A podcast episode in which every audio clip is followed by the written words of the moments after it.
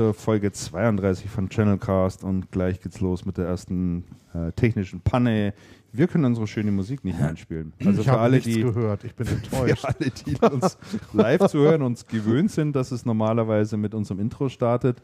Ich habe den großen Fehler gemacht, ähm, dass ich mein iPad ähm, vor der Sendung, nämlich heute Nachmittag oder in der Mittagspause, noch auf das neueste Betriebssystem iOS 7 Oh, gespielt habe. Ach, sensationell. ah, Never touch a running So system. ist es. das solltest du doch gerade wissen. Ja, ich hätte das einfach mal nicht anlangen sollen. Ja. Und dann hätten wir jetzt das Problem nicht gehabt. Jetzt bin ich, jetzt kostet mich das wieder natürlich Zeit, weil ich das irgendwie da noch reinschnipseln muss. Aber ohne geht's natürlich nicht, ne? Kann ja nicht einfach so anfangen. Nee. Naja, also, äh, wie immer mit im Studio der Andreas, ich grüße dich, Grüß Gott, Christian. und der Damian. Moin. Was? Das ist ja ein Ding. Wir sind hier übrigens in München. Wir, Ja. wir, wir senden aus München. Ja, aber international. Da sagt man Grüß Gott zum Beispiel oder Ach, sowas, komm. ne? damit das äh, klar ist. Ja, wir haben uns jetzt fast vier Wochen lang nicht gehört. Wir sind ganz froh, dass wir es noch geschafft haben, im Oktober jetzt eine Sendung unterzubringen. 29.10. heute, ganz knapp, aber so schaffen wir es, dass wir unseren Vier-Wochen-Rhythmus ähm, einigermaßen hinkriegen. Und bevor wir jetzt durchstarten mit den heutigen Themen, wir haben Posteingang.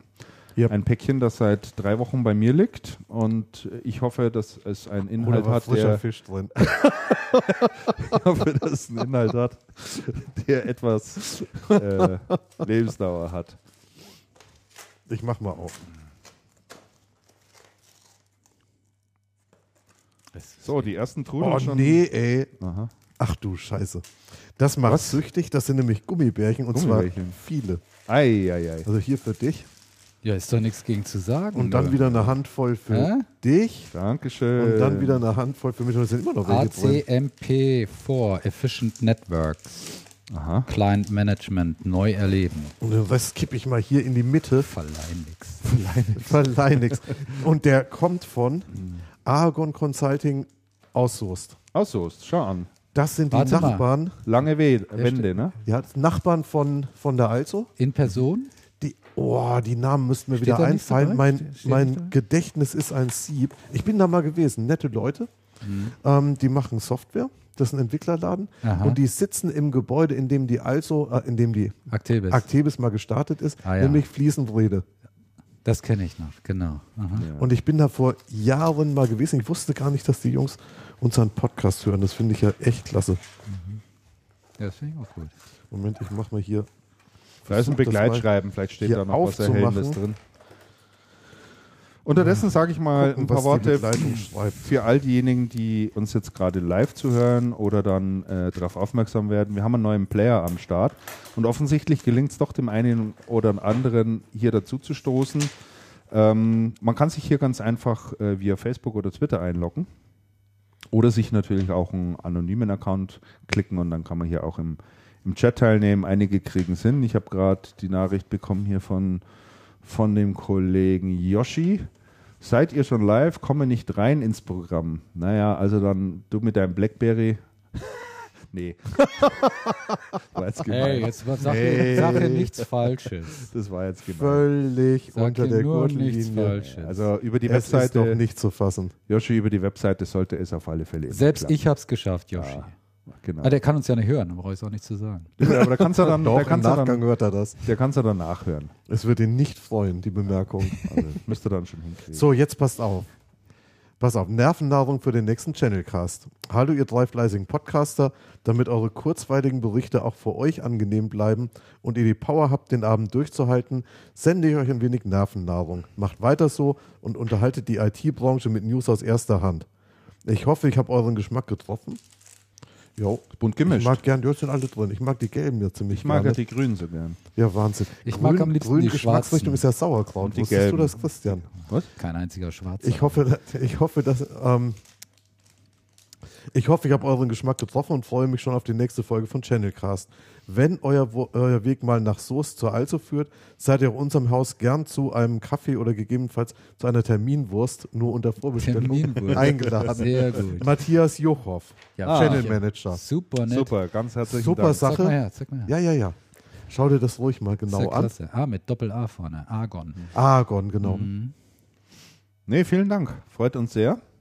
Und äh, auffuttern werden wir die heute wahrscheinlich, wahrscheinlich nicht alle Nee, können, die weil kriegen wir sind ja nicht, dann die doch kriegen wir nicht so, alle, die kriegen wir nicht so alle 30 aufgegessen. Packungen, aber wir tun, wir tun unser Bestes. Wir kriegen ja auch immer böse, böse Meldungen, wenn wir hier so schmatzend Ja. am Mikrofon sitzen. Ja, das wird manchmal kritisiert Ja, mitunter. manchmal zuweilen. Aber die Menschen wissen nicht, wie hart das ist, diesen Job hier zu machen. Na, schon allein das- immer das Bier trinken zwischendurch oder es ist Clubmate. echt schrecklich. Wobei heute haben wir das Urlaubsbier. Ich habe so ein San Miguel. Estrella habe ich hier. Ich habe ein, äh, Barcelona. Du hast den Klassiker. ein Budweiser, Budvar, also das Original tschechische, nicht die Plörre aus Amerika, sondern das Original. Haben wir ja noch ein paar Vorräte vom letzten Mal, ne? Mhm. Die wir zugeschickt bekommen haben. Plörre aus Amerika. Das haben die doch jetzt bestimmt wieder alles mitgeschnitten. Die Amerikaner. Krieg das- wieder Stress hier. Und das melden sie, das Knackst dann wieder immer in meinem Telefon hier. Ganz genau. das melden die sofort der Kanzlerin als Entschädigung. So wird's sein. Schlimm. Da Lass uns starten. Ihre Mitglieder haben, haben unser Land beschimpft. Lass uns starten ähm, mit der Rubrik Aktuelles und Personalien. Da haben wir ja schon einiges drin, äh, was in den letzten vier Wochen passiert. Ähm, wir hatten das letzte Mal gesprochen über PC Fritz. Zurückhaltend haben wir da, relativ zurückhaltend haben wir darüber Ganz gesprochen. bewusst. Ne? Ganz bewusst, weil. Echt? Ja, da muss man Wir haben schon. uns zurückgehalten. Man muss sich da auch Ich glaube, zurückhalten. das ist so ein Unternehmen, da überlegt man sich zwei, dreimal, was man sagt und wie man es formuliert. Ja. Wenn Menschen so krank sind, sollte man das auch tun. Menschen. Ach so. Ja. Ja. Ja, Ja. Ja. ja. doch. Ist immer ein Stück weit auch eine doch, Frage des schon. Rechtsschutzes, den man hat. Ja. Und ja, ja. muss man ein bisschen aufpassen. Und oftmals ist das ja so, die kleinen Clever, ne? die, sind, die beißen dann so richtig. Ne? Die So, Wadelbeißer. Fiese, fiese. Naja, jedenfalls äh, dieses Unternehmen, also PC Fritz, war ja jetzt lange Zeit ähm, in den Schlagzeilen. Jetzt ist es ein bisschen ruhig geworden, gab es ja äh, Beschlagnahmung etc. pp. Und eine schillernde Figur in dem ganzen Konstrukt ist der Geschäftsführer von PC Fritz, der Mike Marlow. Erkennbar an seiner Glatze. Ja.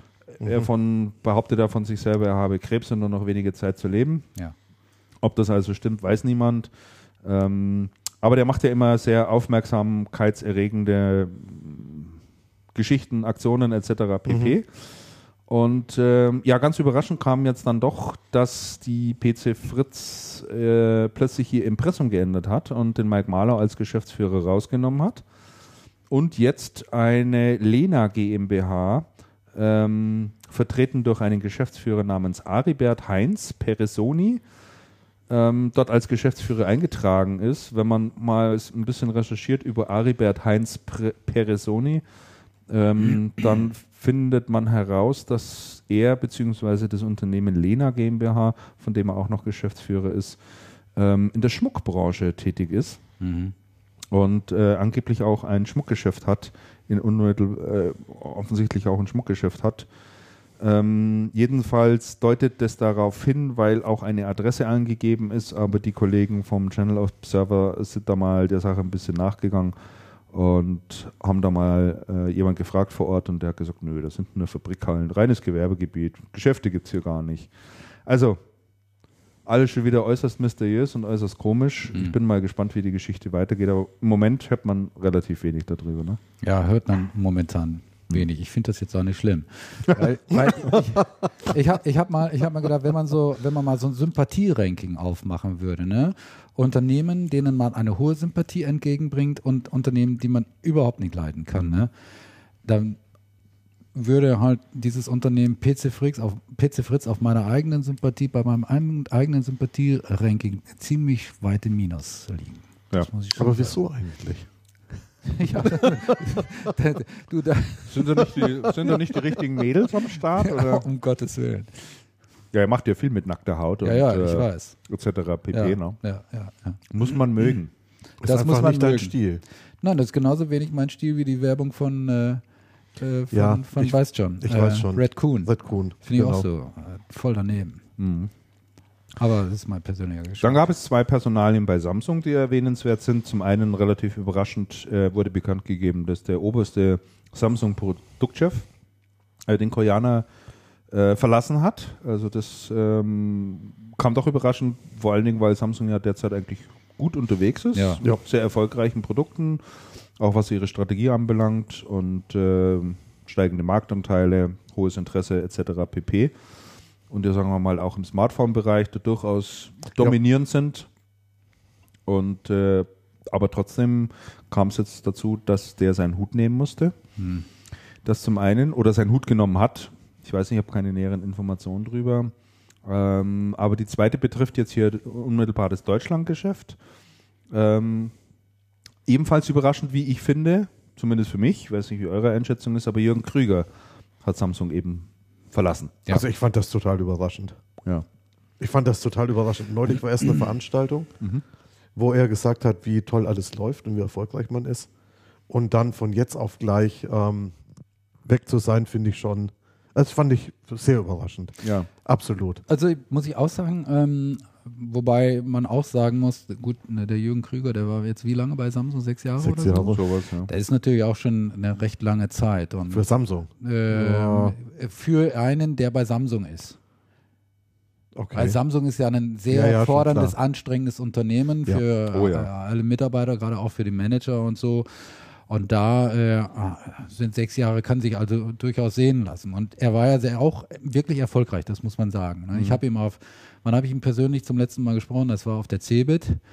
Und da war er noch voller Enthusiasmus auch für das Unternehmen und hat wirklich auch sehr, sehr gute Zahlen äh, im Gepäck gehabt. Ähm, er hat das, äh, den Bereich, für den er verantwortlich ist, wirklich gut aufgebaut.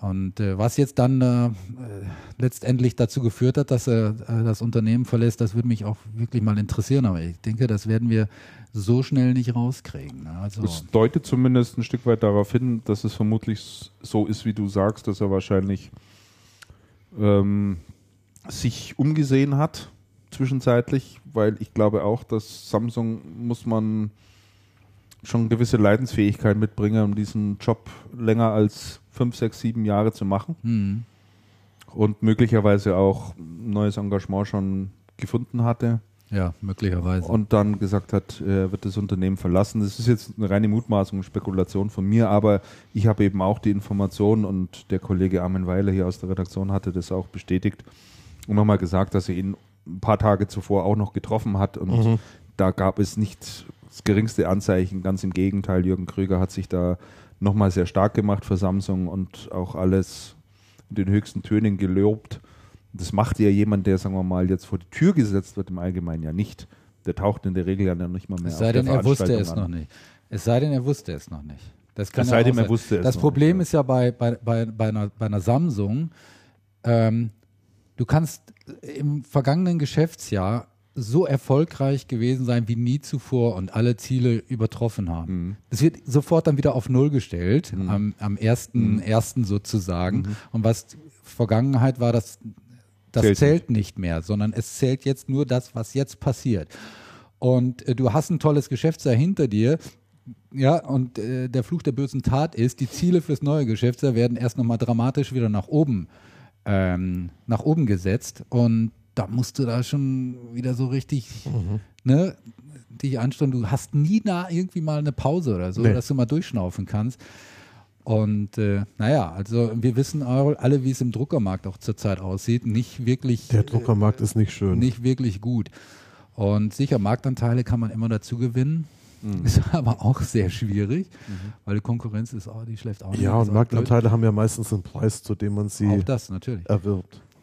Wobei das den, den, den, den Koreanern, den Samsung-Leuten, glaube ich, jetzt nicht so das große Problem ist. Weil äh, das haben mir äh, Samsung-Manager auch erzählt, wenn die, die setzen zwar sehr ähm, hohe Ziele, aber du kriegst auch wirklich die hundertprozentige Unterstützung, diese Ziele zu erreichen. Also daran liegt es eigentlich nicht. Mhm. Aber wenn du die Ziele nicht erreichst, ne, dann hast du sofort ein Problem. Und Dann ist auch ganz schnell die Mhm. Rübe ab sozusagen. Ja. Ah, ich bin mir sicher, dass wir, dass wir von ihm wieder hören werden. Also ich habe ja, ich hab ja gehört, auf. ich habe ja gehört, ähm, dass er schnell wieder auftauchen soll, aber ich weiß es nicht. Ich kann da überhaupt nichts zu Ja, sagen. wird ich kann es auch sehr schwer einschätzen. Und da finde ich ja also, es hat mich sehr überrascht. da finde ich so also wirklich interessant, die interessante Per- Person bei Samsung finde ich ja Hans Wienans, Mhm. der schon recht lange jetzt äh, da ist, ne? Schon ewig. Ja, eigentlich schon. Von Panasonic Comments schon, damals. schon ne? ziemlich ewig. Es gibt bei Samsung einige Leute, Lutz die sehr lange da Sturmfels? sind. Lutz Sturmfeld ist auch ewig dabei. Ja? Aha. Das war schon relativ lange dabei. Der Sturmfeld ist lang dabei. Und der, der Frank Kalisch, der macht ja inzwischen, inzwischen Storage, der ist schon, also der ist schon bestimmt 20 Jahre dabei oder was. Der hat mit dem Lietzau noch zusammengearbeitet. Oh, ja, das ist ja schon Olaf lange Also das war, das war damals das Gespann Lietzau und Kalisch. Das ist schon lange Der her. eine Geschäftsführer, der andere Vertriebsleiter. Aha, der ist aha. immer noch dabei ja, und sehr erfolgreich dabei. Interessant. Ich glaube, wenn man da die, die Kurve mal rausgekriegt hat, dann geht das schon ganz gut. Ja, und da dachte ich ja, dass der Jürgen Krüger diese Kurve hat. Dass Bin der ich mir- passt. Bin ich mir immer nicht so ganz sicher. Er war eine Zeit lang schon sehr umstritten Ja.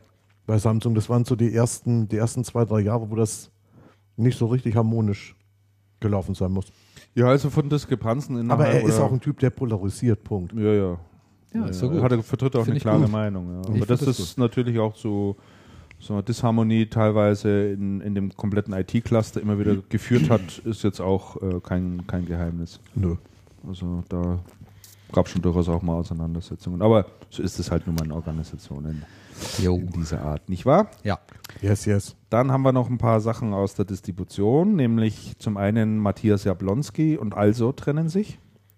Nach, nach 20 Jahren oder was? 20 Jahre hat er bei der Also gearbeitet, richtig? Weißt du da Näheres, Andreas? Nee, nicht wirklich. nee. Der war bei der, der war bei der Also, hat ursprünglich angefangen im Vertrieb, war lange für HP zuständig, war lange Business Unit Leiter und wurde dann so ein bisschen quer ab zur Seite ja befördert.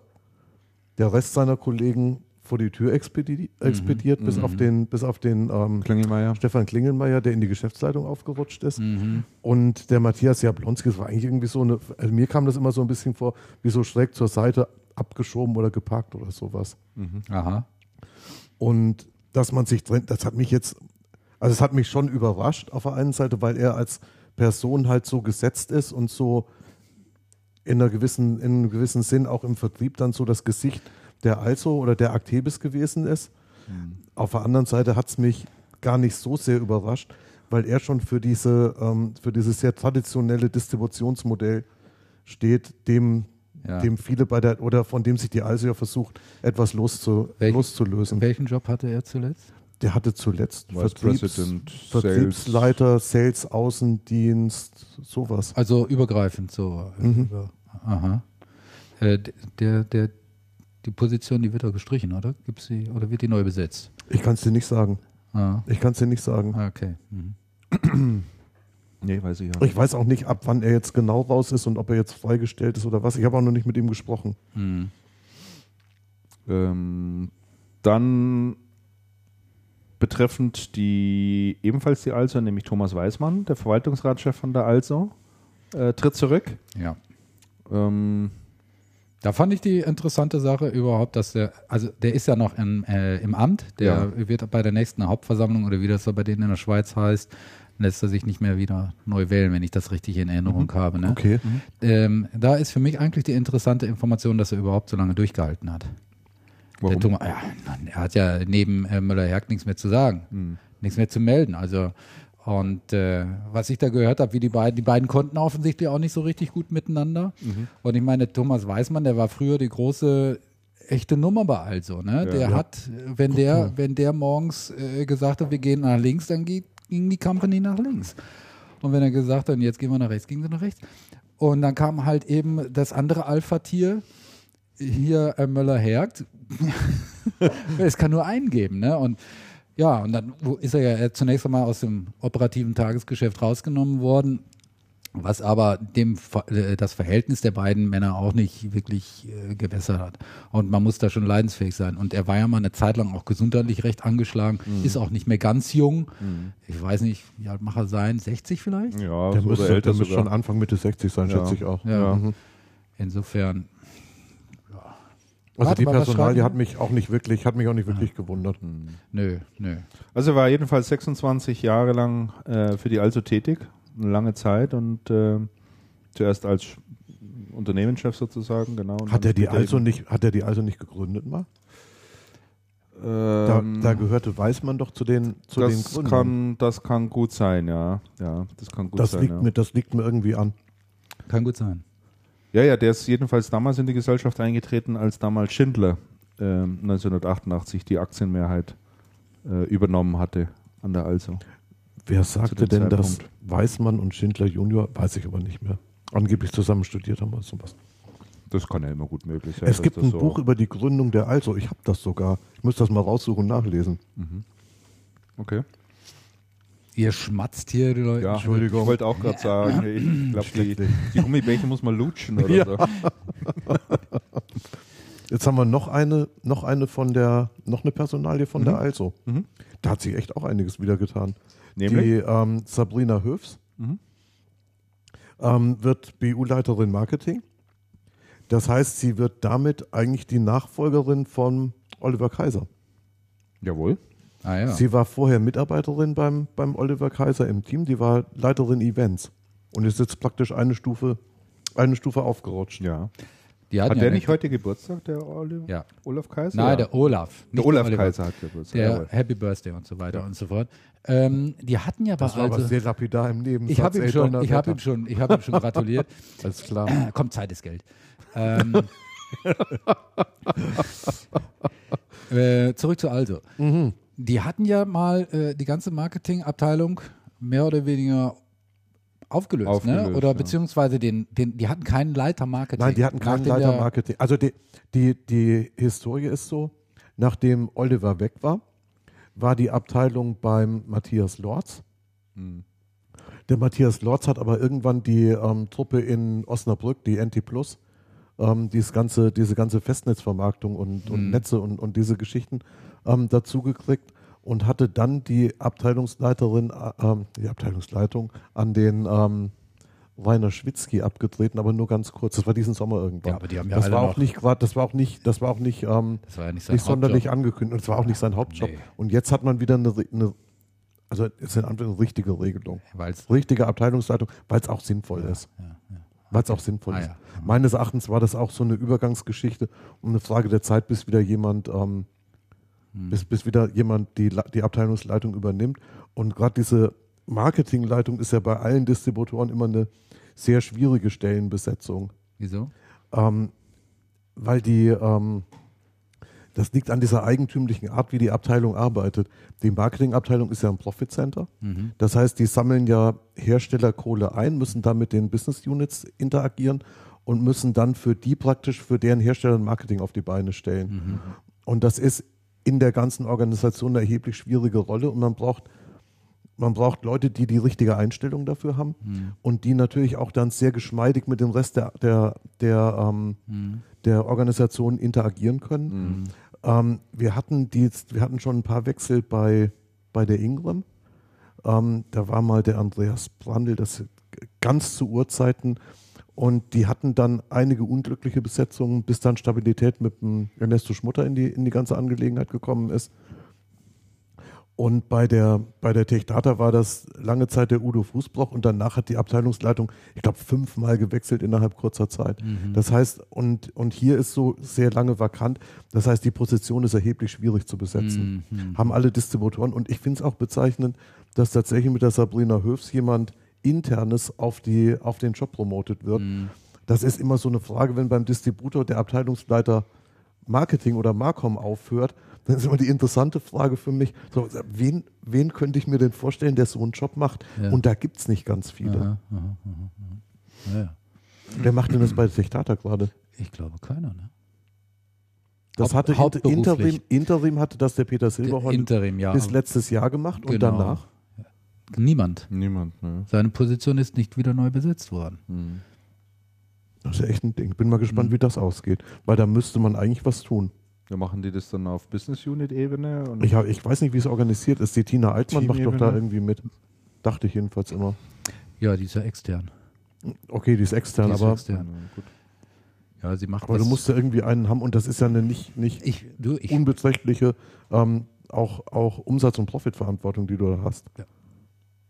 Also Marketing ist ja, es gibt, es gibt, soweit ich weiß, gibt es aber keinen bei der Tech Data, der eine Visi- Visitenkarte dir vorzeigen kann, wo Marketingleiter ich draufsteht. wüsste, ich wüsste, Ja. deswegen frage ich so blöd, ich wüsste nämlich auch Gibt es nicht. Nee. Ist also mir auch nichts bekannt. Nee. Na gut. Nur gut. Bei den anderen Distributoren tut sie ja zum Glück auch. Zum Glück auch Ja, überall, überall tut sich was und wir kommen direkt auf äh, Tech Data zu sprechen, beziehungsweise Genau. auf einen Geschäftsbereich, nämlich die Aslan Deutschland. Ähm, dort wird der derzeitige Deutschlandchef jo äh, Joachim Braune nicht länger im Amt sein.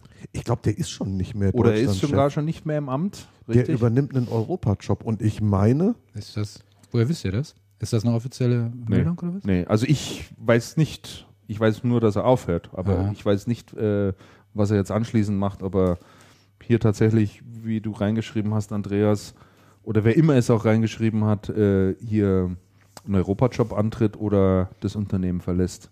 Das weiß ich nicht. also ich weiß das vom, ich hatte mit irgendwem gesprochen auf der, auf der Techdata ähm, Konferenz, Ja, über die wir den- das auch noch sprechen, ja. ähm, auf der Techdata Konferenz. Und ich hatte es vorher schon mal gehört. Mir hat irgendjemand, ich komme aber nicht mehr drauf, wer es war, Mhm. schon mal gesagt, ja, der Braune geht ja irgendwie nach Europa. Mhm. Und dann denke ich mal Aslan Europa. Und auf der Konferenz. Vielleicht heißt das ich, Unternehmen Europa, wo er hingeht. auf der, Ja, wahrscheinlich. Hey, auf der Konferenz habe ich mit jemandem gesprochen und der sagte, nee, nee, der, der ähm, Joachim Braun ist, ist schon auf Europa, der ist ja nach Europa gegangen. Also der ist, Ja, das ist ja interessant. Das ist echt Da interessant. war er nicht lange hier in Deutschland. Nee, nee, so ein- etwas über ein Jahr. So ein Jahr.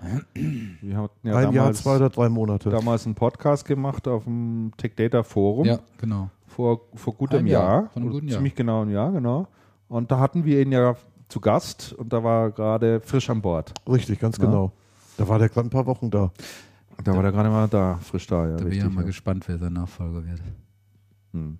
Ja, Aslan. ja, das ist interessant. Ja. Wer macht das jetzt interimsweise? Wahrscheinlich der. Marc Müller nochmal stellvertretend. Keine Ahnung. Ah, Marc Müller würde sich ja irgendwie schon anbieten, weil er hat den Job ja lange gemacht. Ja. Der hat ihn ja vorher Der schon Ja, lange sehr gemacht. erfolgreich übrigens. Ja, Er hat ja. ihn sehr, er hat ihn sehr erfolgreich gemacht, Ja. absolut. Vielleicht fühlt er sich da sogar wohler. Wer Also ich bin ja, ich, und das ist ja der Techdata, der Aslan-Chef, ist ja jetzt auch ein Job, der zweimal gewechselt hat. Ja. Den hatte vorher, Vorher. wer war denn das? In, der, Den ganz Namen, kurz. Ja, den Namen konnte Ganz, ich auch nur ein Jahr. nie merken. Der war ja auf dieser sagenumwobenen Pressekonferenz Ach du damals meine Herren, vor ja, ich kann vor, vor zwei, zwei, Jahren. Ach so. du meine Güte, die war ja legendär. Ach, wo die alle in einer Reihe Ja, saßen. Ja, ja. Und das war ja furchtbar. Wo noch die, ja die, schlecht. die Französin da Die war. Französin, ja. Äh, Bouillon. Wie, wie seid ihr denn drauf? Ja, ja. ich weiß, die kam doch von HP? Nee.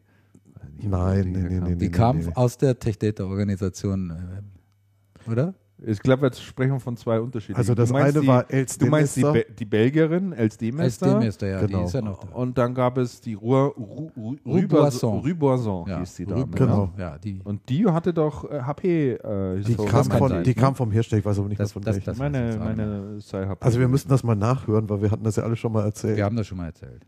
Ja, Also im Prinzip wissen wir vor einem. Jahr. Vor zwei Jahren. Oder vor zwei Jahren. Vor zwei. Jahren. Ja, ja. Ich, aber wie der, wie der Kollege hieß, wie der Kollege hieß, der da ähm, Und der- Aslan gemacht hat, das weiß ich jetzt auch nicht mehr. Und der ist da. Also der, unsere Schattenredaktion schreibt gerade, ja, Ah, ja. Sie, kommt, sie kam von HP. Ach, okay. Na, der muss es ja wissen. Also Chico weiß Na, der war, ja, Wenn der, der, der, Chico auch noch weiß, der wie der. Geschäftsführer von Aslan hieß, dann, äh, dann verneige ich mich also wirklich. Wahrscheinlich jetzt, Jetzt. checkt der mal ganz schnell, wie ich das immer bei Günther Jauch mache. Mal schön einen Faktencheck machen. Unterdessen machen, machen wir weiter. Ähm, jetzt jemand, der es aber wirklich auf die Europaebene geschafft hat und ins europäische Management. Ein Mensch, der eigentlich nur ständig zwischen Flughafen, Hotel und äh, Unterhosenwechsel unterwegs ist, so nehme ich zumindest wahr, weil ich bin mit dem Ernesto Schmutter und von dem ist hier die Rede per Foursquare verbunden. Ja. Und da sehe ich immer, wo der Ernesto eincheckt. ist, ist wahnsinnig viel Und unterwegs. dann bimmelt bei mir mein Smartphone in der Früh um fünf, kommt eine Push-Nachricht, Ernesto Schmutter am Flughafen Terminal 2 in München Nein. und dann drei Stunden später einchecken irgendwo in Madrid und dann einchecken irgendwo dort, anderswo in Europa und dann nachts um 22 Uhr wieder zurück nach München. Also der Mann ist einfach nur unterwegs, habe ich so den Der Eindruck. Wahnsinn. Aber ähm, sein Engagement äh, scheint ja- sich auch wirklich zu lohnen. Eine robuste Konstitution. auch. Ja, und macht da wohl offensichtlich auch einen sehr guten Job, sodass er jetzt befördert wurde. Also er hat eine gute Karriere gemacht, Ja. ne? aber wenn nach dem, was du so erzählst, der Preis, ist, der Preis ist aber hoch, du. Mhm. das der ist viel unterwegs. Meine Extrem viel unterwegs. Wahnsinn.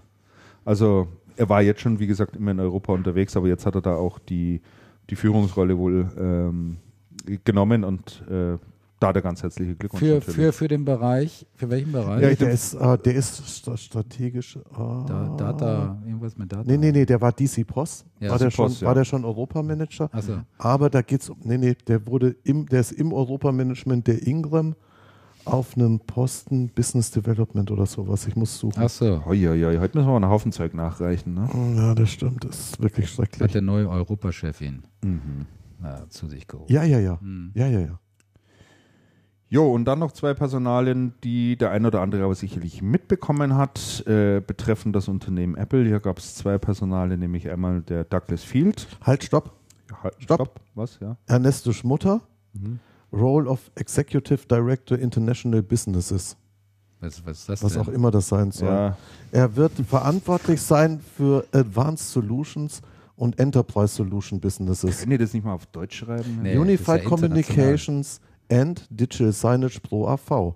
Achso. Und wird ähm, fortfahren zu führen unser DC Post Business. Achso. Macht er auch noch. Und Enter- er wird Und das erfahren Digital Design Ernesto will also be directly accountable for the Pan-Euro business. Boah, da hat er, da Meine hat er Herren, ordentlich einen Sack voll zu tun. Meine Also du? Ernesto ist der Aufsteiger des Monats. Mein Echt Donnerwetter. Da weiß ich gar nicht, ob ich ihn beglückwünschen oder ob ich ihn bemitleiden soll. Doch, kannst schon machen. Ja, meinst du schon? Ja, ich glaube schon. Also ich denke, der ist stramm dran an der Senatorkarte, wenn ihr mich fragt. Ich glaube, der ist in, in der Senator-Klasse mittendrin. ja. Ist er verheiratet, hat Kind und so weiter Ja. und so fort? Ja. Ja. Ja. Ja. Mhm. Mhm. Yes, yes. So, also jetzt bringen wir schnell die zwei Personalien zu Ich, App. Eine fehlt natürlich noch, die bringe ich aber dann gleich. Okay. Apple, zwei Sachen. Einmal der Mac-Chef ist äh, weg, der Douglas Field. Der wechselt interessanterweise zu Tesla. Das ist das äh, Unternehmen, das diese tollen Sportwagen auf, mit Elektromotor macht. Was macht er denn da? Was er da genau macht, weiß ich gar nicht. Aber wir hatten beim letzten Mal hatten wir doch darüber gesprochen, Apple und die äh, Automobilindustrie. Könnt Ja. ihr euch erinnern? Ja, da hatten wir genau über Tesla etc. gesprochen. Äh, genau. Mhm. Und jetzt geht der Kollege dahin. Ja, der war davor, war der bei Segway, äh, die diese, so, die- diese diesen- Dinger hier machen. Ah ja, ne? Also aha. immer Hochtechnologie sozusagen, wenn du willst. Also okay. so ganz neue Geschäftsfelder auch, Aha, aha. ähm, die, die da an den Start gehen. Und Tesla ist jetzt, sagen wir mal, auch ein Unternehmen, was sehr innovativ unterwegs ist und ja, jetzt versucht man natürlich seine Technologie auch ein Stück weit voranzubringen. Und äh, da haben sie sich den, ähm, den Herrn Field eben an Bord geholt. Mhm. Ja? Ich möchte nicht wissen, was die da auf den Tisch gelegt haben hier, weil der hatte bei Apple sicherlich auch ganz ordentliches Salär, kann ich mir vorstellen. Naja, und ähm, dann noch eine interessante Personalie, wie ich auf alle Fälle finde. Ähm, für ihr komplettes Retail-Geschäft hat Apple jetzt eine Dame eingestellt, und zwar die ehemalige Chefin von Burberry. Ja. Ähm, also Ja, aus der Modebranche kommend. Kennt ihr diese Burberry-Läden? Wart ihr schon mal in einem drin? Nee. Ist ja auch, ähm, also ich war mal drin in so einem Laden, ist ja auch hochstrukturiert, ähm, schauen ja auch alle ähnlich eingerichtet aus, also sehr klare Linienführung, was die Laden anbelangt, sehr aufgeräumt, extrem freundliches Personal, da wirst du also wirklich auch, auch hofiert. Mhm. Und ähm, ja, ich glaube, die weiß sehr, sehr gut, wie äh, Retail funktioniert. Und ähm, da wurden jetzt natürlich viele Spekulationen äh, gleich losgetreten im Rahmen dessen, ja, Mode und dann äh, ging das Gerücht um, ja, die Frau ähm, Ahrens, Angela Ahrens heißt im Übrigen, oder Angela Ahrens, Mhm. glaube ich, sogar deutsche Herkunft, äh, hätte ja auch schon mal eine Uhrenkollektion hier entworfen. Klingel, Klingel, Ah, ja. iWatch etc. pp. Ja, ja, genau. und so weiter und so Mhm. fort. So ging das äh, mal wieder die Runde. Aber das haben sie ja damals auch schon gesagt, als sie diesen Manager da von äh, Yves Saint Laurent, glaube ich, kommend Mhm. äh, vor einem halben Jahr an Bord geholt habe, der hier für irgendwelche ominösen Special Projects zuständig ist. Ja. Ähm, ja, also Aber soll sie sich nicht um die, sie soll sich schon, schon um die Läden kümmern, gell? die soll sich um die Läden Ja. kümmern, ja. Ulrich Hampe übrigens ist der Direktor von Aslan Deutschland gewesen. Ja, Jawohl. Ah, sehr gut. Scheiße. Jawohl. Jetzt haben wir ihn wieder. Jetzt haben wir Mitten, wieder. mitten reingeplatzt. Entschuldigung, aber das ist er. So, und abschließend hast du noch eine Personalie da. Ja, die steht auch sogar bei uns in der, im Themenplan drin, aber weiter unten unter Systemhäusern. Aber ich denke, sie gehört auch hier oben hin. Äh, der Gründer, einer der beiden Gründer des äh, berühmten Systemhauses Fritz und Matziol Oh ja. scheidet aus. Ja. Eberhard Matziol, das war für mich eine große Überraschung, Ja. muss ich sagen. Und äh, also ich glaube, er ist schon weg, aber steht dem Unternehmen, wie es jedenfalls in der Mitteilung hieß, noch beratend zur Seite. Und ähm, ja, ähm, der Kollege Fritz führt jetzt das Unternehmen selber als Gründer, alleine äh, als Grund für äh, die Trennung äh, wird angegeben, unterschiedliche Auffassungen in Bezug auf die weitere Geschäftsstrategie. Also was man so hört, ist, ähm, Fritz und Matziol hat sich hervorragend entwickelt. Ja, absolut. Steht aber jetzt an einem schwierigen Punkt irgendwie. Und äh, wenn ich das jetzt noch richtig in Erinnerung habe, war das letzte Quartal auch nicht mehr so sensationell und sie haben ja einen holländischen Investor seit einiger Zeit, äh, der auch sehr genau hinguckt, äh, was da passiert in Ulm. Und jetzt ist halt natürlich dann auch die Frage, wie können wir jetzt den nächsten Schritt der Unternehmensentwicklung äh, realisieren, beziehungsweise was müssen wir tun? Und äh, da scheint es jetzt zwischen Heribert Fritz und dem Eberhard Matziol, heißt er Heribert Fritz? Jetzt habe ich einfach so Ja. ja, ne? Äh, Da scheinen sie sich jetzt also uneins gewesen zu sein.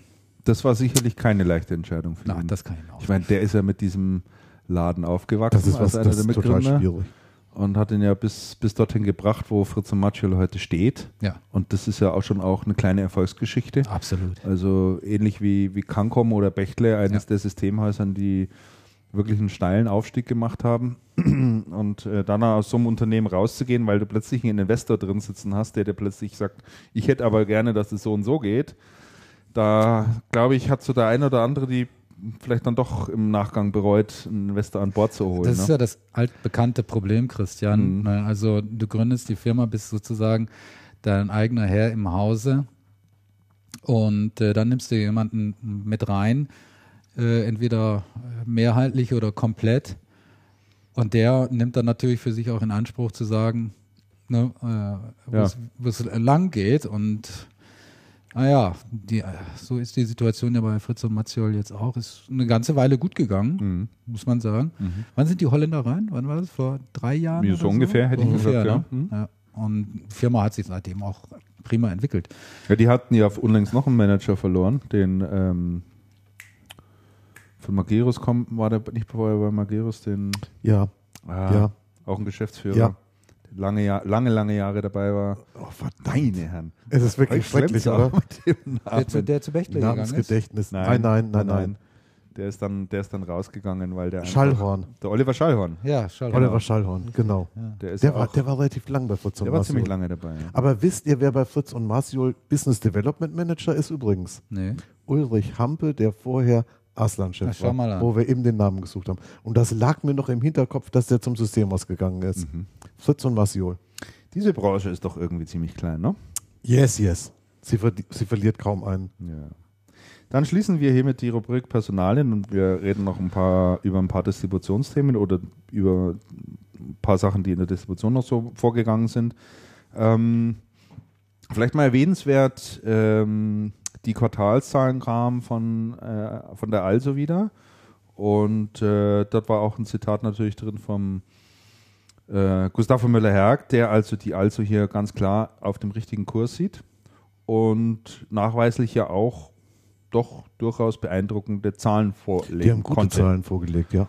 Und ähm, was auch ein Stück weit darauf zurückzuführen ist, er hat ja nachdem hier er hier in, äh, in Deutschland beziehungsweise in Dach ja die ganzen Strukturen neu aufgesetzt hat, um es mal so zu sagen, sich anschließend um das Geschäft in Skandinavien gekümmert. Jo, das musste ja auch sein. Musste ja wohl auch sein, da war ja einiges Ja, das im muss eine. Riesenbaustelle über Jahre gewesen sein. Ja. Und äh, das scheint sich jetzt auch so allmählich ähm, zu stabilisieren. Und insofern, ähm, ja. Sag mal, war das nicht schon zu Also-Zeiten? Also ich meine, zu Also vor der vor der Fusion mit der Actibis eine Baustelle. Also ich Ja. weiß, ist nicht der ja, Michael ja. Dressen Ja. ganz Michael Dressen lange war- immer ja. wieder in, Der war- in Finnland der gewesen? war, Ja, ja, Ähm, der war viel in, in äh, Skandinavien und was ähm, auch daran begründet lag oder war, also hatte ja äh, dort ein Distributor übernommen. Ich, mir fällt der Name jetzt nicht mehr ein. Äh, und das war also so ein richtig Griff in die Keramik. Und dann hatte der Michael Dressen den Job, ähm, das, die Baustelle da in Ordnung zu bringen. Der war viel in Skandinavien und hat Ja. da echt eine Menge zu tun und da hat äh, also viel Geld verloren. Das war noch deutlich vor der Übernahme. Das war vor der Übernahme, Ja, ja. ich kann mich daran erinnern, ja. ja. Also da ist Skandinavien immer äh, eine schwierige Baustelle. Also wir dürfen ja davon ausgehen, dass Gustav Müller-Hergt in Skandinavien ähnlich brutal in Anführungszeichen vorgegangen ist oder ähnlich disruptiv, nennen wir es mal so, vorgegangen ist, wie er damals hier in Deutschland das Geschäft umgekrempelt hat. Also ähm, ich glaube, der hat da relativ kurzen Prozess gemacht. Ja, die, Ist zu die, vermuten. Ja. ja, die interessante Frage ist ja immer, wie Lange kurz, der, Prozesse sind ja auch scheiße. wie kurz der Prozess sein kann, dass es, dass es was bewirkt nachhaltig. Das ist eine interessante Frage. Ja. Also weil die, weil die meisten, weil die meisten Maßnahmen sind schnell mal ergriffen, aber bis die dann wirklich, bis die dann wirklich greifen, das dauert ja immer so ein bisschen. Ja, wobei, Also wobei es- es ja doch bei, bei der Also relativ zügig ging tr trotzdem. Ne? Also man hat schon, man hat da schon ordentlich auch Gas gegeben und sagen wir mal auch ein Management Ja, installiert, ist was da, richtig. was da, was da sehr engagiert versucht hat, die Themen, die sie neu für sich entdeckt haben und äh, was die ganze Organisationsumbau mit sich gebracht hat, wirklich schnell auf die Straße zu bringen. Ja? Ja, weißt du, an wen mich der, der Möller-Hergt immer so erinnert, so sein, sein Management, wie er es tut? An Machiavelli, der Fürst. Ne? Er schreibt in dem Fürsten, schreibt er ja, der Fürst muss die äh, größten, ah, wie war das jetzt nochmal in der Übersetzung, weiß ich jetzt nicht mehr, auf jeden Fall die, die größten Schweinereien, sag ist in meinen Worten, Grausamkeiten. Grausamkeiten, ist das Grausamkeiten, Wort. glaube ich. Ne? sofort am Anfang machen. Ja. Ne? Danach kann er immer noch wieder ein bisschen die Zügel, aber die größten äh, Grausamkeiten sofort am, am Anfang. Mhm. Und so macht der Möller-Hergt das auch. Da kann man drüber streiten, aber ich glaube, das ist eigentlich Nein, eine das- ganz, das- ganz gute Strategie. Das ist doch, das ist doch auch so gewesen, als ähm, Bärbel Schmidt bei der Actibis eingestiegen ganz ist. genau. Ja, ja. genau, Ja, ganz genau, Ja. ganz genau, Roms die Bombs Ja, und ja, ja. und das ist genau das, was jetzt bei der Ingram passiert ist mit dem Wechsel von Gerhard Schulz zu Markus Ade und der Umstrukturierung. Mhm. Ja? Nee, also man kann ja zumindest den Erfolg, Da was sind, da sind doch Muster erkennbar. den wirtschaftlichen Erfolg jetzt zumindest nicht, nicht verkennen. Also Nee. der Konzerngewinn lag äh, nach den ersten neun Monaten oder er ist gestiegen um 6,2 Prozent und der Gewinn vor Steuern ist um von 35,8 auf 38,8 Millionen Euro angestiegen, also 8 Prozent plus gegenüber dem äh, Vergleichszeitraum Vorjahr. Und das ist, sind natürlich in der Distribution schon ordentliche Nummern, wenngleich Ja. die Marge insgesamt unterm Strich nach neun Monaten bei 1,1 Prozent, nee, liegt nicht, mit doch 1,1 Prozent. Ja, Ja, Marge? gut, die Marge. ich glaube 1,1 Prozent. Aber das ist ja so Das ist ja. äh, ein Wert, den man von der Distribution her ja, kennt. aber die Ziele oder die, der, der Ehrgeiz ist größer. Ja, der Ja, Ehrgeiz ist erheblich. Wesentlich, Ja, der. Ehrgeiz ist Oh ja. erheblich größer. Wobei er von 5% ist er, glaube ich, wieder abgewichen, wenn ich das richtig in Erinnerung habe. Übrigens hat Chico gerade ähm, äh, uns äh, hier wieder ausgeholfen. Ähm, also hatte damals diese, diese skandinavischen Distributor übernommen, der hieß GNT. Korrekt. GNT Holding. Jawohl. Ja. Danke, Chico. Das ist wirklich hilfreich. Also Konzerngewinn wird von 40 bis 46 Millionen Euro. Eine relativ hohe Spanne, wie ich finde, aber das ist so der ähm, Konzerngewinn, den man sich für dieses Geschäftsjahr dann erwartet. So, so viel zur. Hatte nicht, hatte nicht äh, Ingrim auch irgendwie wieder Zahlen Ja. berichtet? Die waren unterschiedlich. Ne? Ich glaube, eigentlich waren sie ganz gut, aber Europa weiterhin schwach, ne? Ja. wenn ich das richtig in Erinnerung habe. Korrekt. Und jetzt hat hier irgendjemand reingeschrieben, Techdata hat immer noch der einzige, der, das habe ich geschrieben, Also, der einzige Distributor, der keine Zahlen nach wie vor berichtet, ja, das, ist, ähm, das ist hat ja wahrscheinlich mit dem Problem in, in UK Das hat zu mit, tun. ja klar, das hat mit dem Problem in UK zu tun. Und ich bin sehr gespannt, wenn die nächsten Zahlen kommen. Erstens, wie die aussehen. Also Und- Problem in UK, um es nochmal kurz den Hörern auch zu erklären. Genau. Da geht es darum, äh, dass es Un Ungereimtheiten in der Bilanzierung gab. Ganz Genau, genau. und zwar in der Abrechnung von Herstellergeldern. ja, ja. Wir berichteten vom halben Jahr. in einer äh, deutlichen, in, In einer beträchtlicher Höhe über Ja, drei Jahre. zweifacher Millionen. Äh, Genau, über drei, über, über drei Jahre rückwirkend muss neu bilanziert werden. Und man ist noch längstens nicht da angekommen, dieses tun zu können. Ja. Und man kann immer sehr schön auf der, auf der Seite der amerikanischen Börsenaufsicht, sec.gov, ähm, verfolgen. Es kommt dann in regelmäßigen Abständen von ein bis zwei Monaten immer ein neues Dokument von TechData, wo angekündigt wird, wir haben noch nicht bilanziert, der nächste Termin wird nichts, ähm, wir bitten um Fristverlängerung oder man muss sich dann mit den, ähm, man muss sich natürlich mit den, mit den Banken und den Investoren einigen und muss sagen, okay, ähm, wir müssen euch ja Geschäftsberichte offenlegen, wir können es noch nicht, Ja. ihr müsst uns die, ihr müsst uns die Kohle bitte nicht entziehen. Mhm. Ähm, ich hatte mit jemandem gesprochen, ach, das war der Markus Reuter auf der, auf der Techdata-Veranstaltung, Mhm. ähm, der dann gesagt hat, Mensch, die werden doch irgendwann von der Börse geworfen. Ähm, dieser Prozess, bis es zu einem Delisting kommt, dauert erheblich lang. Also das ist nichts, was innerhalb von einem Jahr passiert. Wir hatten einen ähnlichen Fall bei der damals Bell Micro, die dann später von der, von der Afnet gekauft wurde. Mhm. Ja. Die Bell Micro, bei der drohte nach, ich glaube, vier Jahren Mhm. Delisting. Die mussten neu bilanzieren, die haben es vier Jahre nicht auf die Reihe gekriegt. Die hatten eine Firma übernommen, die im großen Stil falsch abgerechnet hat. Mhm. Da war das anscheinend auch in betrügerischer Absicht. Und das hatten die bei der Übernahme nicht gesehen. Ja klar, sonst wäre es ja, hätten sie es übernommen, wäre es offensichtlich gewesen. Und es hat wirklich sehr, sehr lang gedauert, bis die neu bilanziert haben. Und dann wurden sie auch gleich schon gekauft. Aber das Delisting geht nicht, nicht von heute auf morgen. Ja. Also es ist nicht so, dass TechData morgen von der Börse fliegt, wenn sie heute nicht reporten.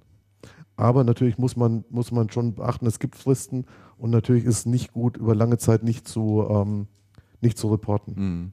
Also steht jetzt auch gar nicht in, in Aussicht, dass da in allernächster Zukunft ist, das ein ist noch, Geschäftsbericht kommt. nein, das ist noch alles andere als klar, das ist noch sehr offen. Der letzte, der letzte, ähm, das letzte Memo war von, ich glaube, vor, vor zwei oder drei Wochen. Ja, na gut. Dann werden wir eben noch warten, ne? Aber es ist, es wird sehr, sehr, es wird sehr, sehr spannend. Europa hatte immer sehr gute Zahlen gemeldet, viel besser als die amerikanischen in Relation. Und jetzt ähm, stellt sich irgendwie raus, das war wohl doch nicht so. Wenn wir schon nicht über Geschäftszahlen, Geschäftszahlen von TechData sprechen können, dann wenigstens lasst uns doch mal ein bisschen über den TechData Kongress reden, der äh, vergangene Woche stattgefunden hat und ein Stück weit auch das bisher üblich, übliche Messe, die TechData veranstaltet hat, nämlich das TechData Forum, ersetzt. Ähm, ich konnte leider nicht auf dem Kongress sein, aber ihr beide wart vor Ort. Ja. Und Damian war auch äh, organisatorisch, inhaltlich ein Stück weit involviert oder stark involviert eigentlich sogar. Ich war auch aktiv an dem Tag. Äh, Jetzt geht er mal Handy los.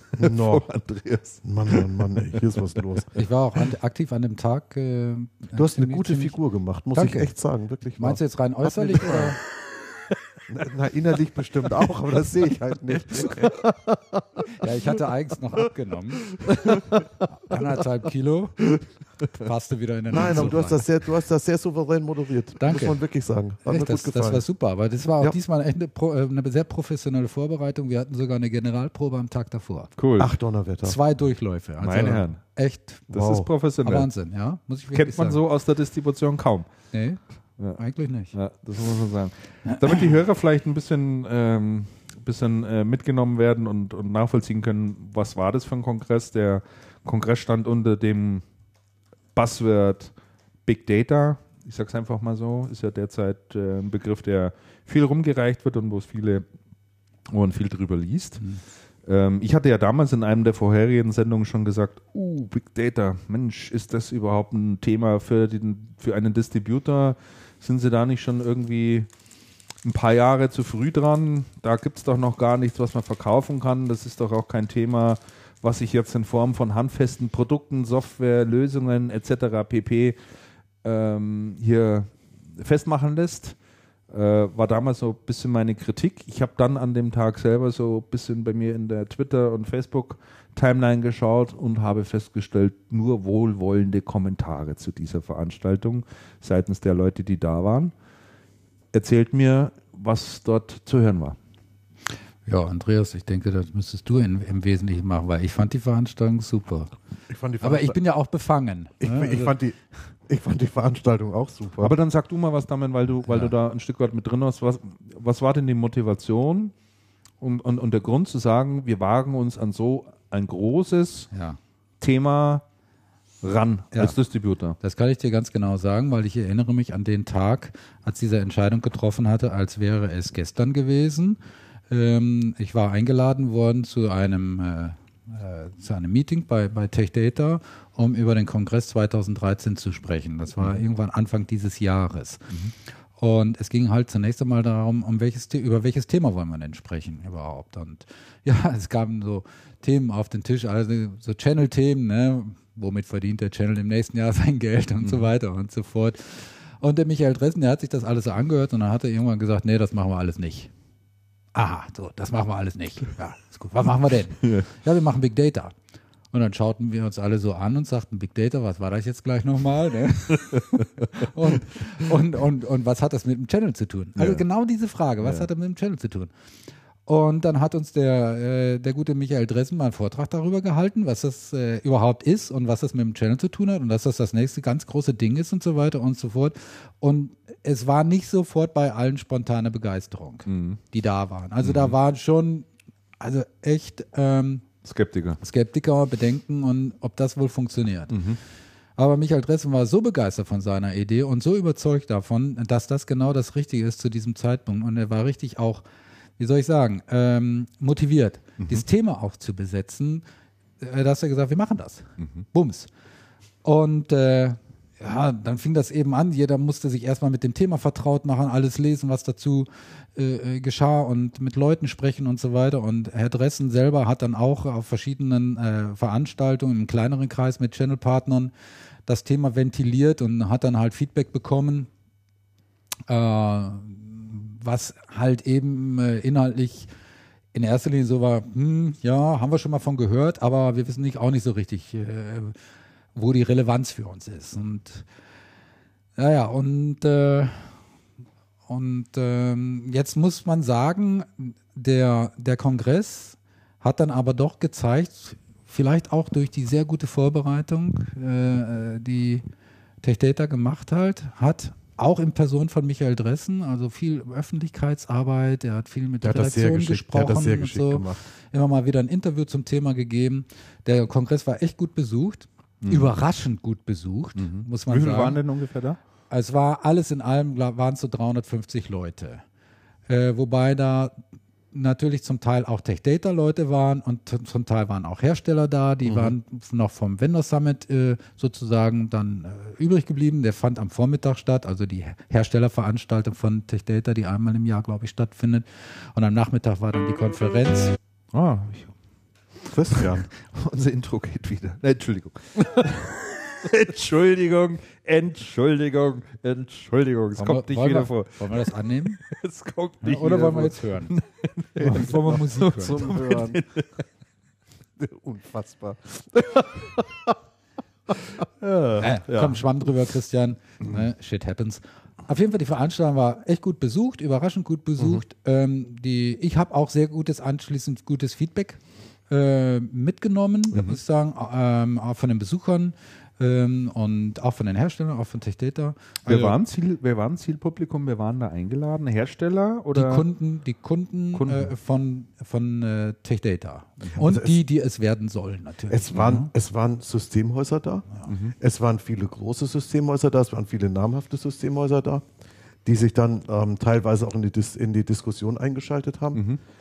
Und was man ja auch sagen muss, ähm, es war inhaltlich, wenn man jetzt bei TechData mal zuordnet, inhaltlich war das eine Veranstaltung der IBM Softwareabteilung bei der Aslan hauptsächlich. IBM hatte den größten Stand. Die ähm, von IBM waren etliche True Blue ähm, große Partner da, die waren sehr namhaft da. Also die Profi AG war, die Profi waren da mit dem, ähm, mit dem Langhirt, das ist der, das ist der Chefstratege von Ja. denen. Fritz und Matziol auch. Fritz und Masiol waren auch in größerer Besetzung da. Dann war da von Bechtle jemand, ich habe jemand von. Computer Center gesehen. Von Bechtle schaltete sich jemand auch in die, Distribu in die, in die Diskussion ein. Ähm, das, war schon, das war schon wirklich gut gemacht. Ich glaube, die, ich glaub, die ähm, Aslan Software, IBM Softwareabteilung hat auch erheblich getrommelt. Die haben einen sehr, sehr guten Job gemacht. Liegt da jetzt Und der Verdacht nahe, dass, äh, dass die IBM im Prinzip der Verursacher war, dass es überhaupt zu der Veranstaltung gekommen das, ist? nein, nein, das glaube ich nicht. Nein, nein. Nein, nein, das also definitiv nicht. Das kann ich also ganz äh, äh, authentisch sagen, weil ich war ja mit in diesem Organisationskomitee äh, drin. IBM musste erst einmal gewonnen werden. Okay. Also zuerst stand das Thema, aber du kannst kein Big Data Event machen ohne IBM. Ja. Weil IBM ist im Bereich Big Data einfach die Firma, um die du nicht rumkommst. Ja. Ja, natürlich gibt es auch noch andere, die waren auch da. Hab, wir hatten ja eine, wir hatten ein riesen Podium. äh, Also das. Podium war Da waren- beeindruckend. Da, war, da, war waren, da waren beeindruckend. neun Leute auf dem Podium. Ja, ich habe ich hab gedacht, wie, ich musste das da moderieren. Ich habe gedacht, um Gottes Willen, was ist das denn für ein Scheißjob? Ne, ne, ein Brauchst eine Stunde bist du mit der ersten Frage da. Und dann war Mhm. noch eine, ein Kollege war noch im, im, äh, im Publikum, ja, wo Ja. ich auch den Job hatte, den muss ich noch irgendwie mit einbinden.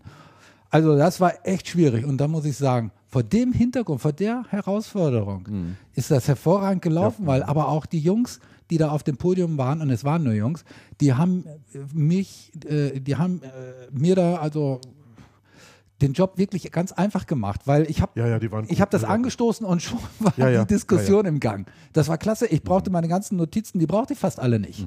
Weil da ist, da ist das, und die dauerte anderthalb Stunden, Christian. Ja, Wahnsinn. Anderthalb Stunden. Und es ist keiner gegangen. Und es ist keiner gegangen und das Publikum hat sich da auch noch eingemischt. Mhm. Und es ist richtig aktiv und kontrovers auch, äh, im, aber trotzdem höflich, ist da diskutiert worden. Ne? Hier der Rüdiger Rath von Inforsacom. Ah, der war ja- hat der war ja super. Der hat diesen Der Channel-Aspekt da noch mit reingebracht. Also da kam richtig Stimmung in die Bude und dann hat sich also auch daraufhin, haben sich dann äh, sofort waren Solidaritätsbekundungen Mhm. aus dem Publikum, weil er hatte gesagt, okay, die Hersteller, die wollen immer gerne, dass wir halt ein Thema aufgreifen und uns dann da reinschmeißen und so weiter, aber es fehlt uns dann doch Wenn's dann, wenn wir da fragen, ja, welche Unterstützung kannst du uns bieten, dann gucken wir da in irgendwie Mhm. leere Augen rein. Ne? Und er sagte, beim Big Data-Thema ist das ganz besonders der Fall. Ne? Ja. Und er hat da also wirklich die Hersteller in die Pflicht genommen. Das war der einzige übrigens, der Applaus bekommen hat, spontan. Ne? Der hat Applaus auf Ja? offener Szene Ja? bekommen. Ja, ja, ja. Und dann hat er auch Wortmeldungen damit dann äh, provoziert, die es, die das unterstützt haben, was er, was er Und die, gesagt hat. die, Podiums, die Podiumsteilnehmer waren aber alle auch sehr offen. Ja, die waren super. Und, und es waren wenig Beiträge, die in Richtung Promotion gegangen sind. Ja. Es gab so ein, zwei, hast du aber immer. Ja. Und insofern war das gut. Und interessant war es für viele Systemhäuser, die mit Big Data gar nichts zu tun haben, war es trotzdem interessant, weil man lotet da ja aus, was mit IT alles geht. Die, werden, die, die Masse der Systemhäuser wird wahrscheinlich in 100 Jahren nichts mit Big Data zu tun haben, aber man zeigt, was geht eigentlich alles. Und das findet in, in Wirklichkeit jeder interessant. Und jeder zieht da natürlich Inspiration daraus, so, über was spreche ich denn mit meinen Kunden? Vielleicht nicht unbedingt über Hardware, Ja. sondern vielleicht spreche ich mit denen wirklich mal über Geschäft und vielleicht habe ich dann mal einen Anreiz gekriegt zu sehen, wa- was man, was man alles adressieren kann, wenn man sieht, was die anderen so treiben. Also es war, das war schon, ich muss mal erzählen, wie es für mich war, als wir da hingefahren sind. Ja. Das war nämlich interessant. Ja. Wir sind hingefahren und ich wusste nicht, dass das Vendor Summit morgens war. Mhm. Wir sind hingefahren mittags. Das ging ja irgendwie um eins oder was los. Mhm. Es gab zwei Parkplätze. Wir hatten den hinteren. Wir fahren auf den Parkplatz drauf. Ich denke mir, Parkplatz voll, Donnerwetter, es sind aber mehr als 50 Leute da. Und dann stellte sich raus, vorne gab es noch einen Parkplatz, der war etwas größer, auch voll. Und dann sahst du schon, es gingen relativ viele Leute zu dieser Halle vor. Also es war schon wirklich so, dass du gesehen hast, da ist was los und die gehen da alle hin. Und das hast du ja nicht immer bei so Veranstaltungen. Ich hätte nie gedacht, dass das tatsächlich so groß ist. Und dann kamst du da hin und dann stand gleich vorne stand ähm, jemand von Western Digital, den ich kannte, sag, hey, du auch hier, das ist ja ein Ding. Und durch die, durch die Hersteller, die noch da waren, hatte man so das Gefühl, ist ja die ganze Branche da. Und es sind wirklich viele von den Leuten auch geblieben, obwohl sie mit Tech Data, äh, mit, mit Tech Data schon, aber mit Big Data nur vermittelt was zu tun haben. Das heißt, der erste Eindruck war gut und es war voll. Und dann war es so, ich fand die Location toll. ja. Die war, die war sehr, sehr schön. Das war sehr, die sehr schön. alte Ziegelei in Das war diese ne? Ziegelei in Ismaning. Die war, die war sehr schön, die war sehr schön hergerichtet. Ich fand es sehr gut, dass das, ähm, dass die Bühne und das ähm, und das Auditorium wirklich die, den Mittelpunkt eingenommen haben. Das heißt, du warst von diesen Veranstaltungen, die messeähnlich sind, äh, ganz weit weg. Da waren auch Stände, die sahst du aber eigentlich nicht wirklich. Also die waren nicht so, nicht so überwältigend. Und es war schon klar, hier wird geredet und hier wird was präsentiert und es geht gar nicht so drum, an Ständen irgendwas anzuschauen oder so.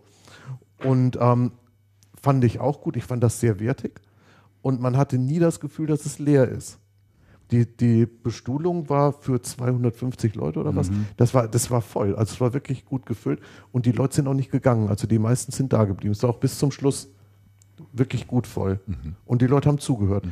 Ich fand es inhaltlich interessant, wobei ich viele der Themen schon kannte. Gut, weil wir kürzlich für die FAZ mal so ein Big Data Special gemacht haben. Okay, dann hast du dich halt mit dem Thema beschäftigt. Ja. Und so massiv viele ähm, bekannte Referenzgeschichten gibt es da nicht. Der Zilch von der von Experton ist der, glaube Ja. ich. Ja. Der brachte noch ein paar sehr interessante Beispiele, die ich so nicht kannte, aber es war schon sehr, es war schon sehr stimmig, muss man sagen. Und es war vor allem nicht mit dieser Monster-Erwartung aufgemacht. Wir müssen jetzt 2000 oder was Leute da hinkriegen, sonst ist das ja alles scheiße. Und, sondern es war wirklich so, wir sind sehr fokussiert, wir sind zu einem Thema unterwegs. Und natürlich sind dann rechts und links immer noch, ich schätze mal, die haben alle Systemhäuser eingeladen, die nicht bei drei auf dem Baum waren, würde ich aber auch machen, macht jeder. Und von denen sind viele gekommen und es war sehr rund. Wenn ich dich jetzt, Damian, nach einer Quintessenz fragen würde, Thema Big Data und Channel, gibt es da ein, zwei Dinge oder Aspekte, wo du sagst, da wird es nochmal interessant oder da gibt es. Ja, es wird interessant, wie sich das Thema überhaupt weiterentwickelt. Wie sich das Thema also auch gerade für den Channel weiterentwickelt. Michael Dressen hatte selber, selber gesagt in seiner Ansprache oder später in der Diskussion, der Channel steht beim Thema Big Data noch ganz am Anfang. Und äh, er muss aufpassen, also die Technologie Big Data, die geht rasend schnell weiter. Wir hatten einen Vertreter da, den äh, äh, Vice President von Blue Yonder. Kennen vielleicht gar nicht, gar, viele gar nicht Nee, so genau das äh, ist halt äh, eine Firma, die ähm, bietet ähm, Software zur äh, Geschäftsdatenanalyse an. Das tun viele. Aber was, was Blue Yonder macht, ist, ähm, sie ermöglicht und verspricht das zumindest, und ich glaube, es funktioniert auch sogar weitgehend, Voraussagen zu treffen. Was morgen oder übermorgen oder in dem nächsten Monat passiert, ne? was die Kunden morgen kaufen werden ne? und so weiter und so fort. Also wirklich tolle Sachen, wirklich Predictive Analysis nennt man das, glaube ich. Genau. Und dazu haben die halt dementsprechend auch Spezialisten, hoch, hochspezialisierte Physiker, hat er erzählt, 60 Stück, die alle sehr schwierig zu bekommen sind und die du auch teuer bezahlen musst. Natürlich alle promoviert. Computer Ne, also, Scientists. Ja, so Data Ja, ja. Scientists, alles hochkomplex. Und äh, in der anschließenden äh, Diskussion wurde auch gesagt, das ist ein Geschäftsfeld, da hat der, der, der Channel nichts zu holen. Der kriegt nicht mal die Spezialisten. Die gibt es erstens nicht und zweitens könnte er sie nicht bezahlen. Ja, Der kann Äh, auch allenfalls Lead-Generierung machen oder soll man das Thema in ein Unternehmen reinverkaufen. Ja, es hat sich dann auch gezeigt, Big Data ist ein weites Feld. Es ist Ja. nicht so, es ist nicht so, es gibt, es gibt ein großer Schrank, da steht Big Data drauf, du machst ihn auf und da ist ein Fach. Ne? Sondern Big Data ist ein großer Schrank, du machst ihn auf und da sind ganz viele Schubladen drin, Schubläden drin. Und da sind eben auch Schubläden drin, wo der Channel da reingreifen kann und äh, Big Data Business betreiben kann. Ich meine, hier, wir hatten Fritz und Matziol da, die haben eine Big Data Abteilung mit 90 Leuten äh, in zwei Jahren aufgeteilt, äh, aufgebaut. Ne? Wir hatten äh, den Rüdiger Rath von Inforsa kommen, äh, der macht auch Business, wo er sagt, das ist Big Data Business. Ja, in erster Linie Infrastruktur. Er macht mit diesen Analyse äh, und Prognose-Themen hat er nichts am Hut, kann er nicht leisten. Und er sagt, muss ich auch nicht. Okay. Ne, dafür gibt es andere, da gibt es Kooperationen. Und Michael Dretzen sagte, was ein interessanter Markt ist, äh, auch für den Channel, ähm, oder ich, ich muss anders anfangen. Das sagte der, ähm, wie heißt er nochmal, äh, der Herr Zilch, der sagte, oder was der Christoph Witte, der war übrigens auch auf dem Podium, äh, Ex-Kollege äh, Ex, äh, von von uns, uns, Chefredakteur von der Computerwoche. Big Data ähm, erfordert eine ganz andere Art von Zusammenarbeit zwischen Industrie und Channel. Ja, also Big Data ist nicht nur, hier ist ein Produkt und ein Stück Hardware und Software, geh damit zum Kunden und verkauf ihnen das oder so. Sondern Big Data ist viel näher ran an äh, den, den, den Business Cases, Und die Prozesse des beim Kunden. Ne? Das Ist was anderes auch als Cloud verkaufen. Ich verkaufe dir jetzt eine Cloud, da kannst du deine Dinge, sondern Big Data, da verkaufst du unmittelbaren Nutzen. Und wenn du das irgendwie nicht kannst, dann hast du da auch nichts zu suchen. Ne? Dann kannst du da nichts verkaufen. Ne? Aber es hat sich auch gezeigt auf diesem Kongress, es ist schon noch sehr viel zu tun. Ne? Also überhaupt ein gemeinsames Verständnis da äh, zu schaffen. auch die Art und Weise, wie äh, Channel und Industrie das Thema über das Thema sprechen, wie sie das Thema gemeinsam behandeln, wie die Unterstützungsleistung aussieht. Also da würde ich sagen, da hat der Michael Dressen schon recht, da stehen wir noch wirklich sehr, sehr am Anfang. Und dass der Channel da eine Rolle spielt, bin ich von überzeugt. Die Frage ist nur, welche.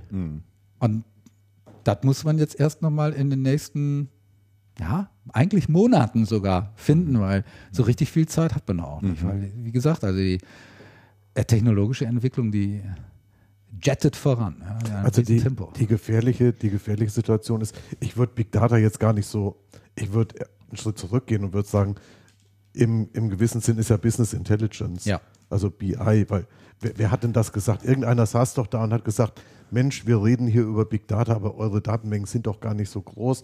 Wir in der Wissenschaft produzieren der Datenmengen. Wir hatten das gesagt, war das der von Blue Yonder, der gesagt hat, welche enormen Datenmengen in diesen Teilchenbeschleunigern anfallen Das würde passen. ja. und die und die dann in Echtzeit analysiert werden, wo wir gesagt, das ist Big Ja, Data. ja, Und wo du auch siehst, wie relativ das Ganze ist. Das heißt, wenn ein Unternehmen mit vielen Mitarbeitern über Jahrzehnte Daten sammelt, dann macht das so ein Teilchenbeschleuniger in einer Woche oder sowas.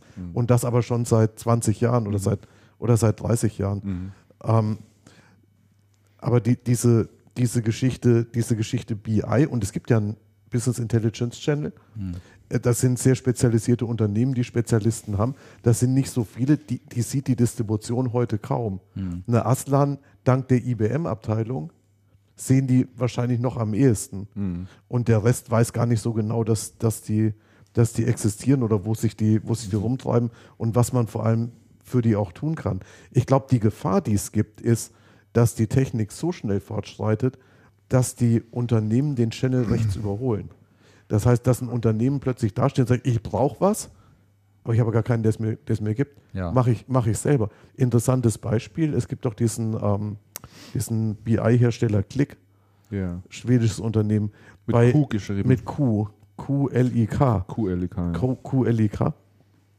Ähm, bei denen gibt es schon seit Jahren so eine Anwenderszene, die, die sich gegenseitig, die Anwender, also deren Kunden, die sich ohne völliges, völlig ohne Zutun des Herstellers tatsächlich ähm, untereinander verabreden und dann beim einen oder beim anderen treffen und sich bei denen die Installationen anschauen.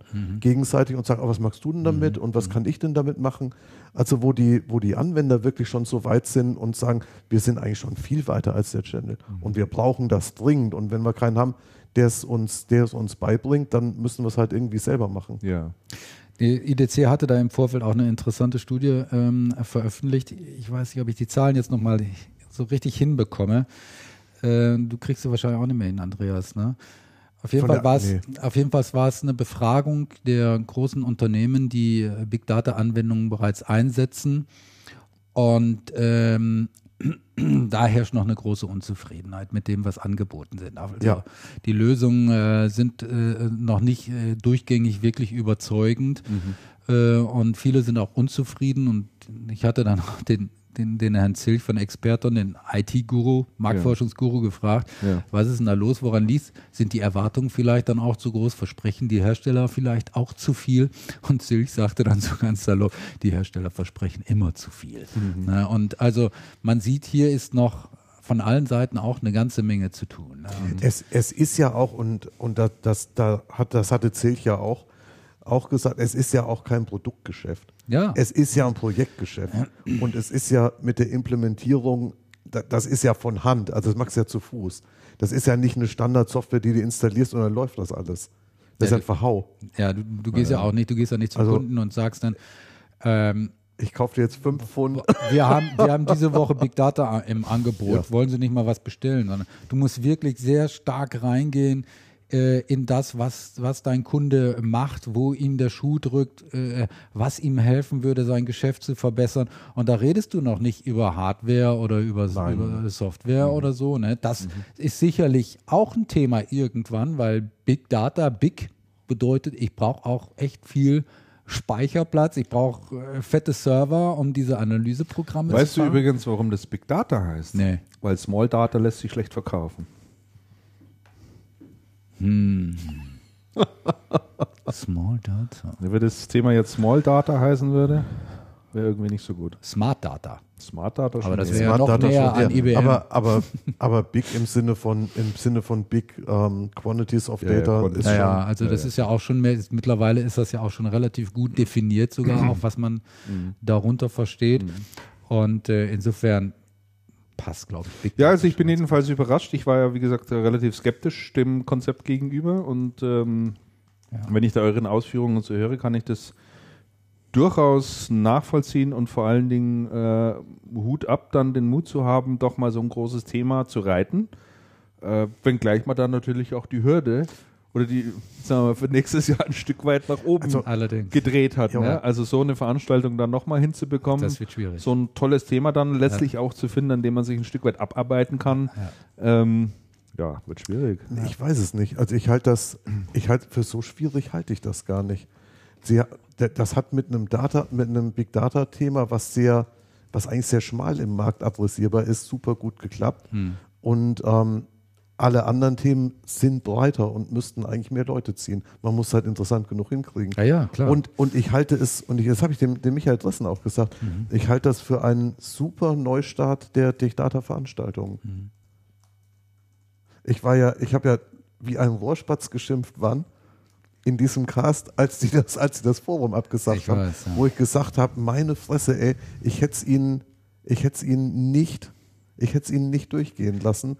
Aber wahrscheinlich Das wäre es nicht möglich gewesen, das Forum neu zu starten, sodass da jemals irgendwas Gescheites bei rausgekommen wäre. ich weiß noch, wann das war, als wir bei Cancom zu Gast waren. Das war im, das war dieses Frühjahr, das war im März irgendwann, März, April. März, als wir April. mit, mit, dem, mit dem Klaus Wein. als wir mit, als wir bei Cancom, Ja, genau. bei Cancom im zehnten Ja, Stock saßen, genau. ja. Genau. Und Das war schön da oben. das war schön da oben, Mhm. ja. Und, und da muss ich wirklich sagen, also das hat gut geklappt. Und jetzt bin ich sehr gespannt, wie es weitergeht. Der Neustart meines Erachtens gelungen. Mhm. Okay. Auch wenn der, auch wenn natürlich ein Trick dabei war, dass man die, dass man das Vendor Summit an denselben Ort gelegt hat. Aber hey, mein Gott. Mit Trick, wer macht das nicht? Bin Jeder mal gespannt, das. ob das, ob das Synergieeffekte nutzen. Ja, Synergieeffekte nutzen, ganz klarer bin mal gespannt, ob das, äh, ob das, ob das adaptiert wird von anderen oder ob sie bei ihrem bisherigen Konzept auch bleiben. Naja, die, äh, das, da glaube ich schon, dass die anderen bei ihren Konzepten bleiben. Das glaube ich auch. Die laufen ja gut. Die laufen recht. Also Ingrid war eine gut besuchte Veranstaltung, Und also also war auch. auch eine gut Ja. besuchte Veranstaltung. Da steht äh, ja keine Notwendigkeit, da jetzt grundlegend was zu ändern. Und, und eins kann ich euch aus der Historie sagen, das haben wir bei TechData letztes Jahr gesehen und das haben wir bei Also auch schon, auch schon gesehen. Da haben wir es da haben wir's damals mit CRN gemeinsam noch mal probiert. Es ist ganz, ganz schwierig, eigentlich gar nicht, gar nicht, gar nicht möglich, so ein Kongressprogramm innerhalb so einer Giganto-Veranstaltung Ja. vernünftig ja, einzubauen. ja, das funktioniert. Also nicht. das, ähm, das hat man ja letztes Jahr das gesehen. funktioniert, das Start. funktioniert Ja. nicht wirklich gut. Das muss man auch gar nicht versuchen. Da, ähm, das ist Verschwendung von Energie und Ja, Zeit und Geld. ja, also das. Man muss, man muss das nicht wirklich tun. Mhm. Schön, schön. Ähm, ich habe noch ein Unternehmen aus der Distribution draufstehen, da weiß ich jetzt aber nicht, wollen wir da noch ähm, Man kann drauf man einsteigen? zumindest erwähnen, aber ich kenne die Hintergründe auch zu wenig. Ich auch nicht. Äh, aber sagen können wir das schon. sagen können wir schon, die Umstrukturierung, die es bei Sievert und Kau gab, ähm, aus 1 macht 3, äh, wird es so salopp gesagt. Also äh, der Distributor Sievert und Kau hat sich ein Stück weit neu aufgestellt und, und organisiert. Ähm, ein Stück weit dem Umstand geschuldet, dass das Unternehmen wächst und ganz Ja. gut unterwegs ist. Und da muss man natürlich peu à peu auch mal seine Strukturen wieder neu anpassen. Und das ist geschehen bei Sievert und Kau. Aber Haben die nicht einen Servicebereich aufgemacht? ja, ja, ich sage ja, das, da fängt es jetzt schon an und so weiter mit Themen, wo wir nicht Genau. genau Bescheid wissen. Aber ich, ich persönlich halte es mal für lohnenswert, und Service. dass wir vielleicht mal das Thema Sievert und Kau Das können wir uns mal genauer in einer anschauen. der Das ist nächsten. Episoden ein bisschen genauer anschauen.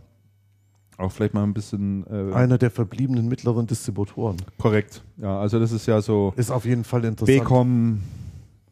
Becom-artig irgendwie unterwegs. Ja, jetzt auch äh, in, äh, sagen wir mal Ja. in einer Größenordnung, wo auch damals die Becom gezwungen war, ein Stück weit sich anders zu organisieren und anders Ja. aufzustellen, professioneller zu werden.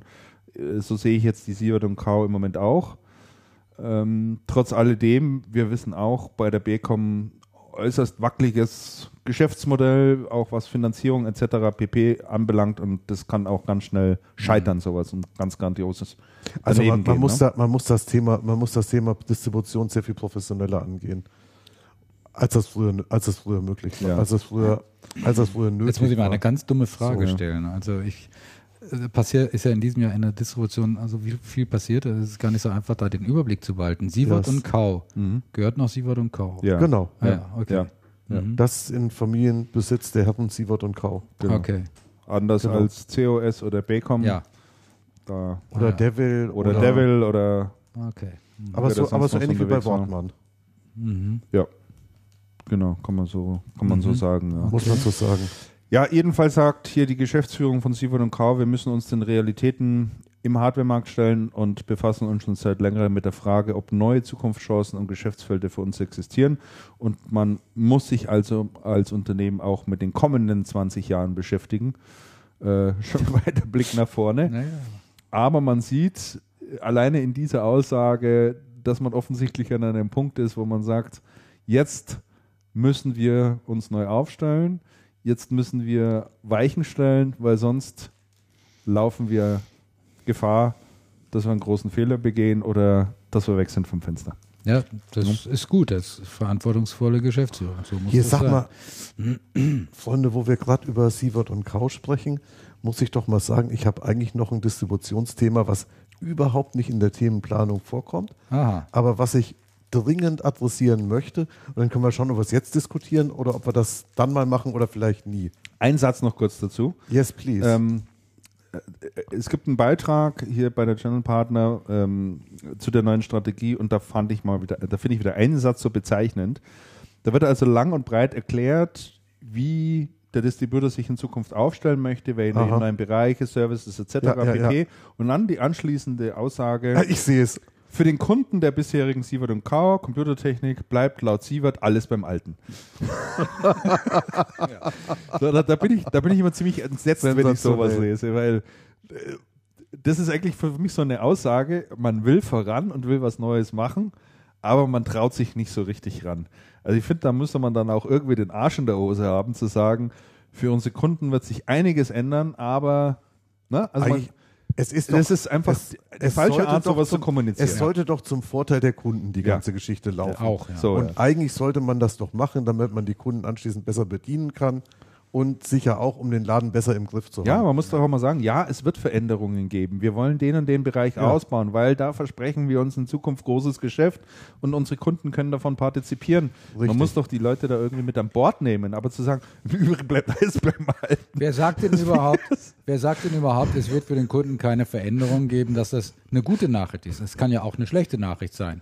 Vielleicht möchten die Kunden gerne mal eine Veränderung haben, weil es kann ja auch eine Veränderung zum Besseren geben. Ne? Ganz Also- genau, ganz genau. Ja, wobei, wenn man, wenn man sie fragt, da muss, schon, da muss schon wirklich viel im Argen sein, dass die Kunden da anfangen zu nörgeln. Die haben Angst, dass sich was verschlechtern könnte. Ja. Also ist schon, das ist schon oft so. Aber, Ja. aber pass, pass mal auf, hier, hier anknüpfend. Ähm, ich habe mir, ich hab mir neulich mal so eine, das ist neulich so eine ganz komische Thematik durch den Kopf gegangen. Die geht in etwas so. Der größte E-Commerce-Anbieter in Deutschland dürfte ja Amazon sein. Ja. Was machen sie? 8 Milliarden Umsatz. Ich glaube an Stelle 2 oder an Stelle 3, habe ich mir überlegt, wer ist eigentlich der zweitgrößte? Otto. Also, wer kommt danach? Otto natürlich. Das kriegen wir Wie viel, relativ macht, wie viel raus. macht denn Otto Umsatz? Weiß ich nicht. Aber Otto ist der zweitgrößte. Ganz vorn dran, an einer der ersten Stellen Ja. im E-Commerce, aber nicht im B2C, sondern im B2B-Bereich, kommen ganz vorn dran die großen Distributoren.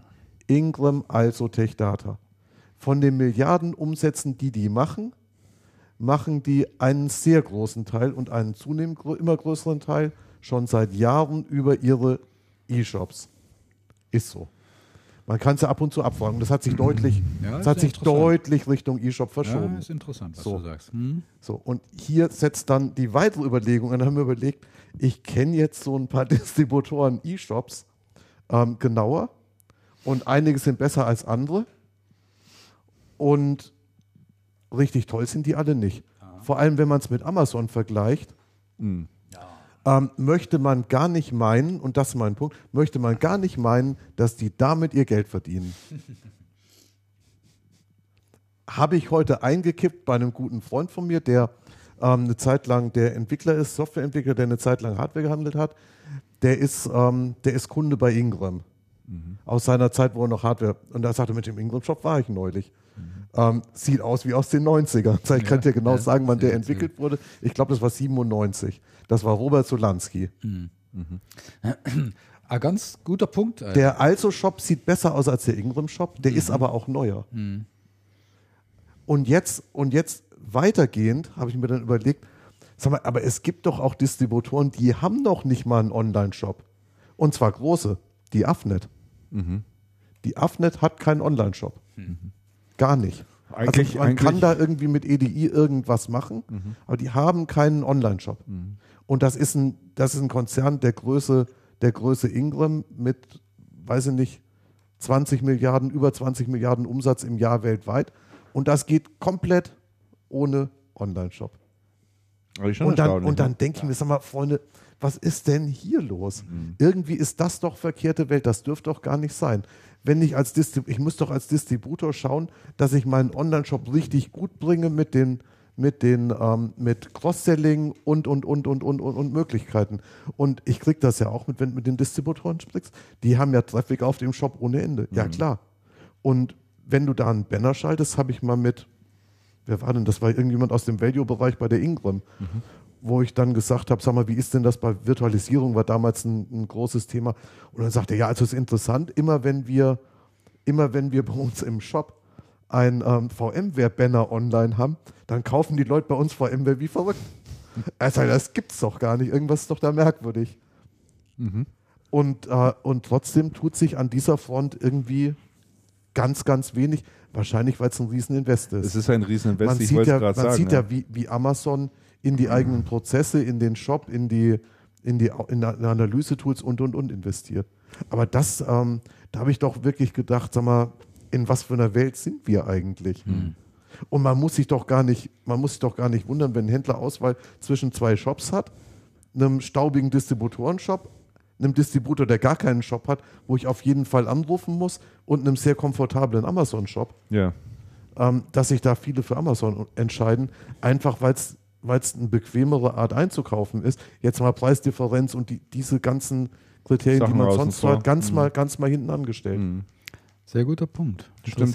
Ent- sehr Also ich war wie vom Donner gerührt. Das stimmt. Sehr gute Überleitung übrigens zu unserer nächsten Rubrik. E-Commerce. Die da lautet Hey. E-Commerce.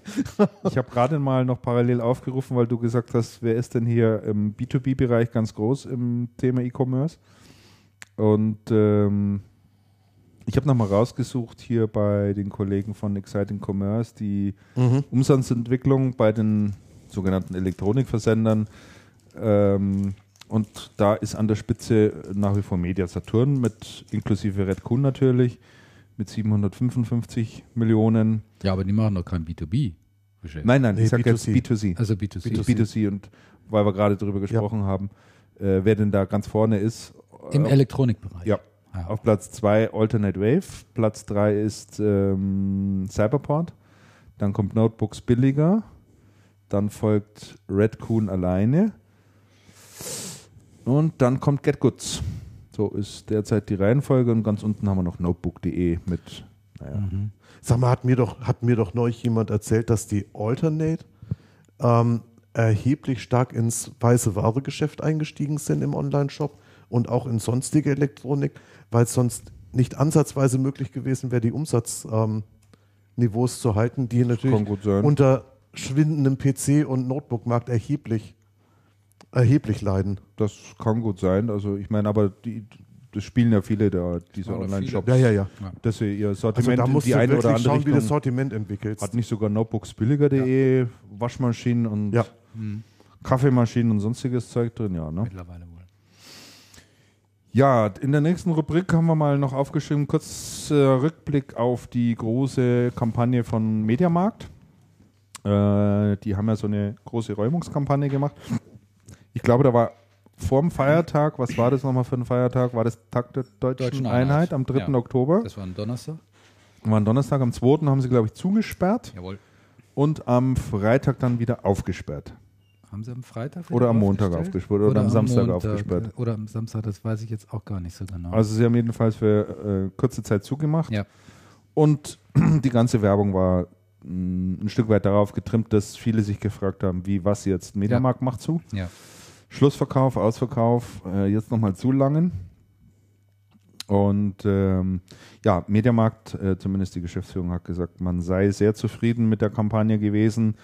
Ähm, hat natürlich genau das erreicht, was man erreichen wollte, Mhm. nämlich Aufmerksamkeit. Und äh, ja, die hat man viel bekommen. ja, das ist wohl wahr. Ja. Ähm, und der äh, Chef von Mediamarkt, der hat also gesagt, das ist die DNA von Mediamarkt. Ich glaube, das bringt so auch irgendwie ganz gut auf den Punkt, weil das ist schon irgendwie etwas, was den Mediamarkt auch kennzeichnet, immer wieder mal so verrückte Kampagnen zu machen, die sehr häufig stark polarisieren. ja. Also aber man denke das zum gehört Beispiel, irgendwie dazu, ne? Also Mediamarkt hatte schon immer äh, äh, diese, ich, ich sag nicht, er hatte immer gute Werbung, aber die hatten immer wieder mal äh, so gute Ideen. Äh, zu den besten gehörte äh, in meinen Augen, wir schenken ihnen die Mehrwertsteuer. Könnt ihr euch noch erinnern? Ja. Ja. Das war, als die Mehrwertsteuer auf 19 Prozent hochgesetzt Ja, ja, ja, ist. ja. Und dann hat ja Mediamarkt die ersten drei Monate des Jahres oder den ersten Monat oder so, die, oder die ersten Wochen mit diesem Slogan, wir schenken Ihnen die Mehrwertsteuer. 19 Prozent äh, Mhm. Rabatt war das dann ja. Und das war wirklich eine tolle Aktion, muss ich sagen, die auch super funktioniert hatte, wenn ich mich da noch äh, recht entsinne. Dies ist auch wieder so eine Aktion, wo du denkst, hm, Finde ich die eigentlich gut oder finde ich die blöd? Ne, Ich wusste es selber erstmal nicht so genau, was ich davon halten sollte.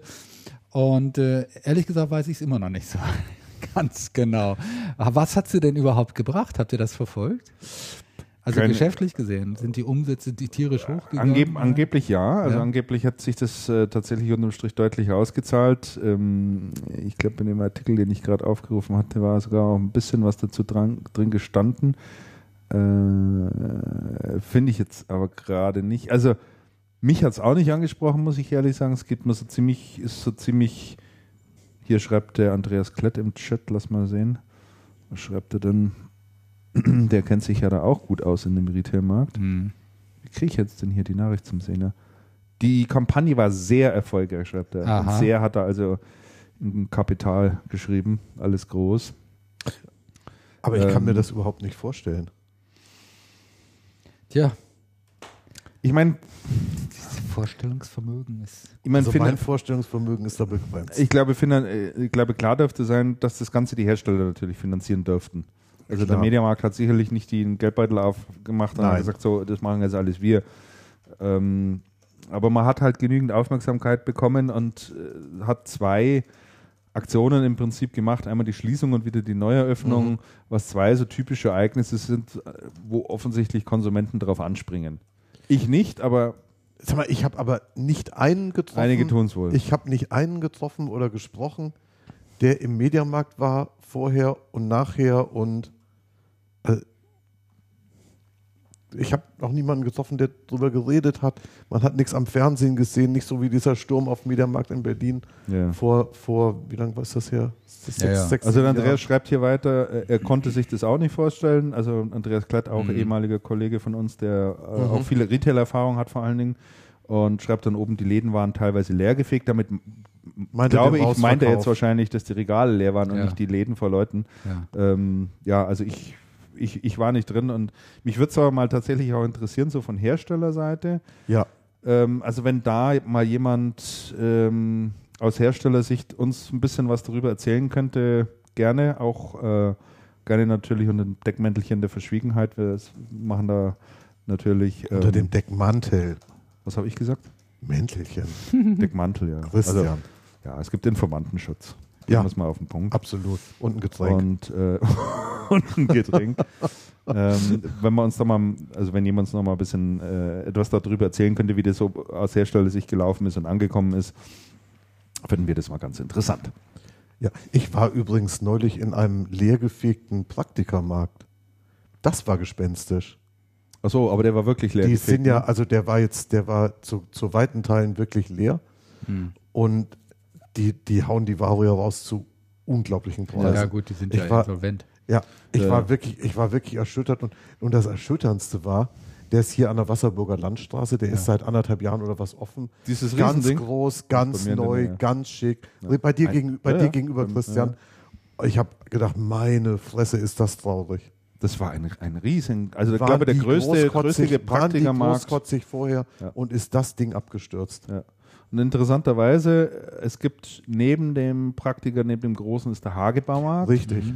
Und dann, wenn du nochmal 500 Meter weiter fährst, kommt auf der rechten Seite noch ein großer Obi. Na, der Obi ist, So, und der Obi, den gibt es nämlich auch nicht mehr, der ist der nicht. Hagebaumarkt. der ist auch Hagebaumarkt. Da, da war ich nämlich, war nämlich zuerst im Praktiker und dann hinten in dem ehemaligen Obi Also, drin. Da kann man wirklich in dieser Wasserburger Landstraße auf zwei Kilometern wunderbar Dieser- ablesen, wie es dieser Branche gerade Der geht dem Baumarktwahnsinn. Der Baumarktwahnsinn.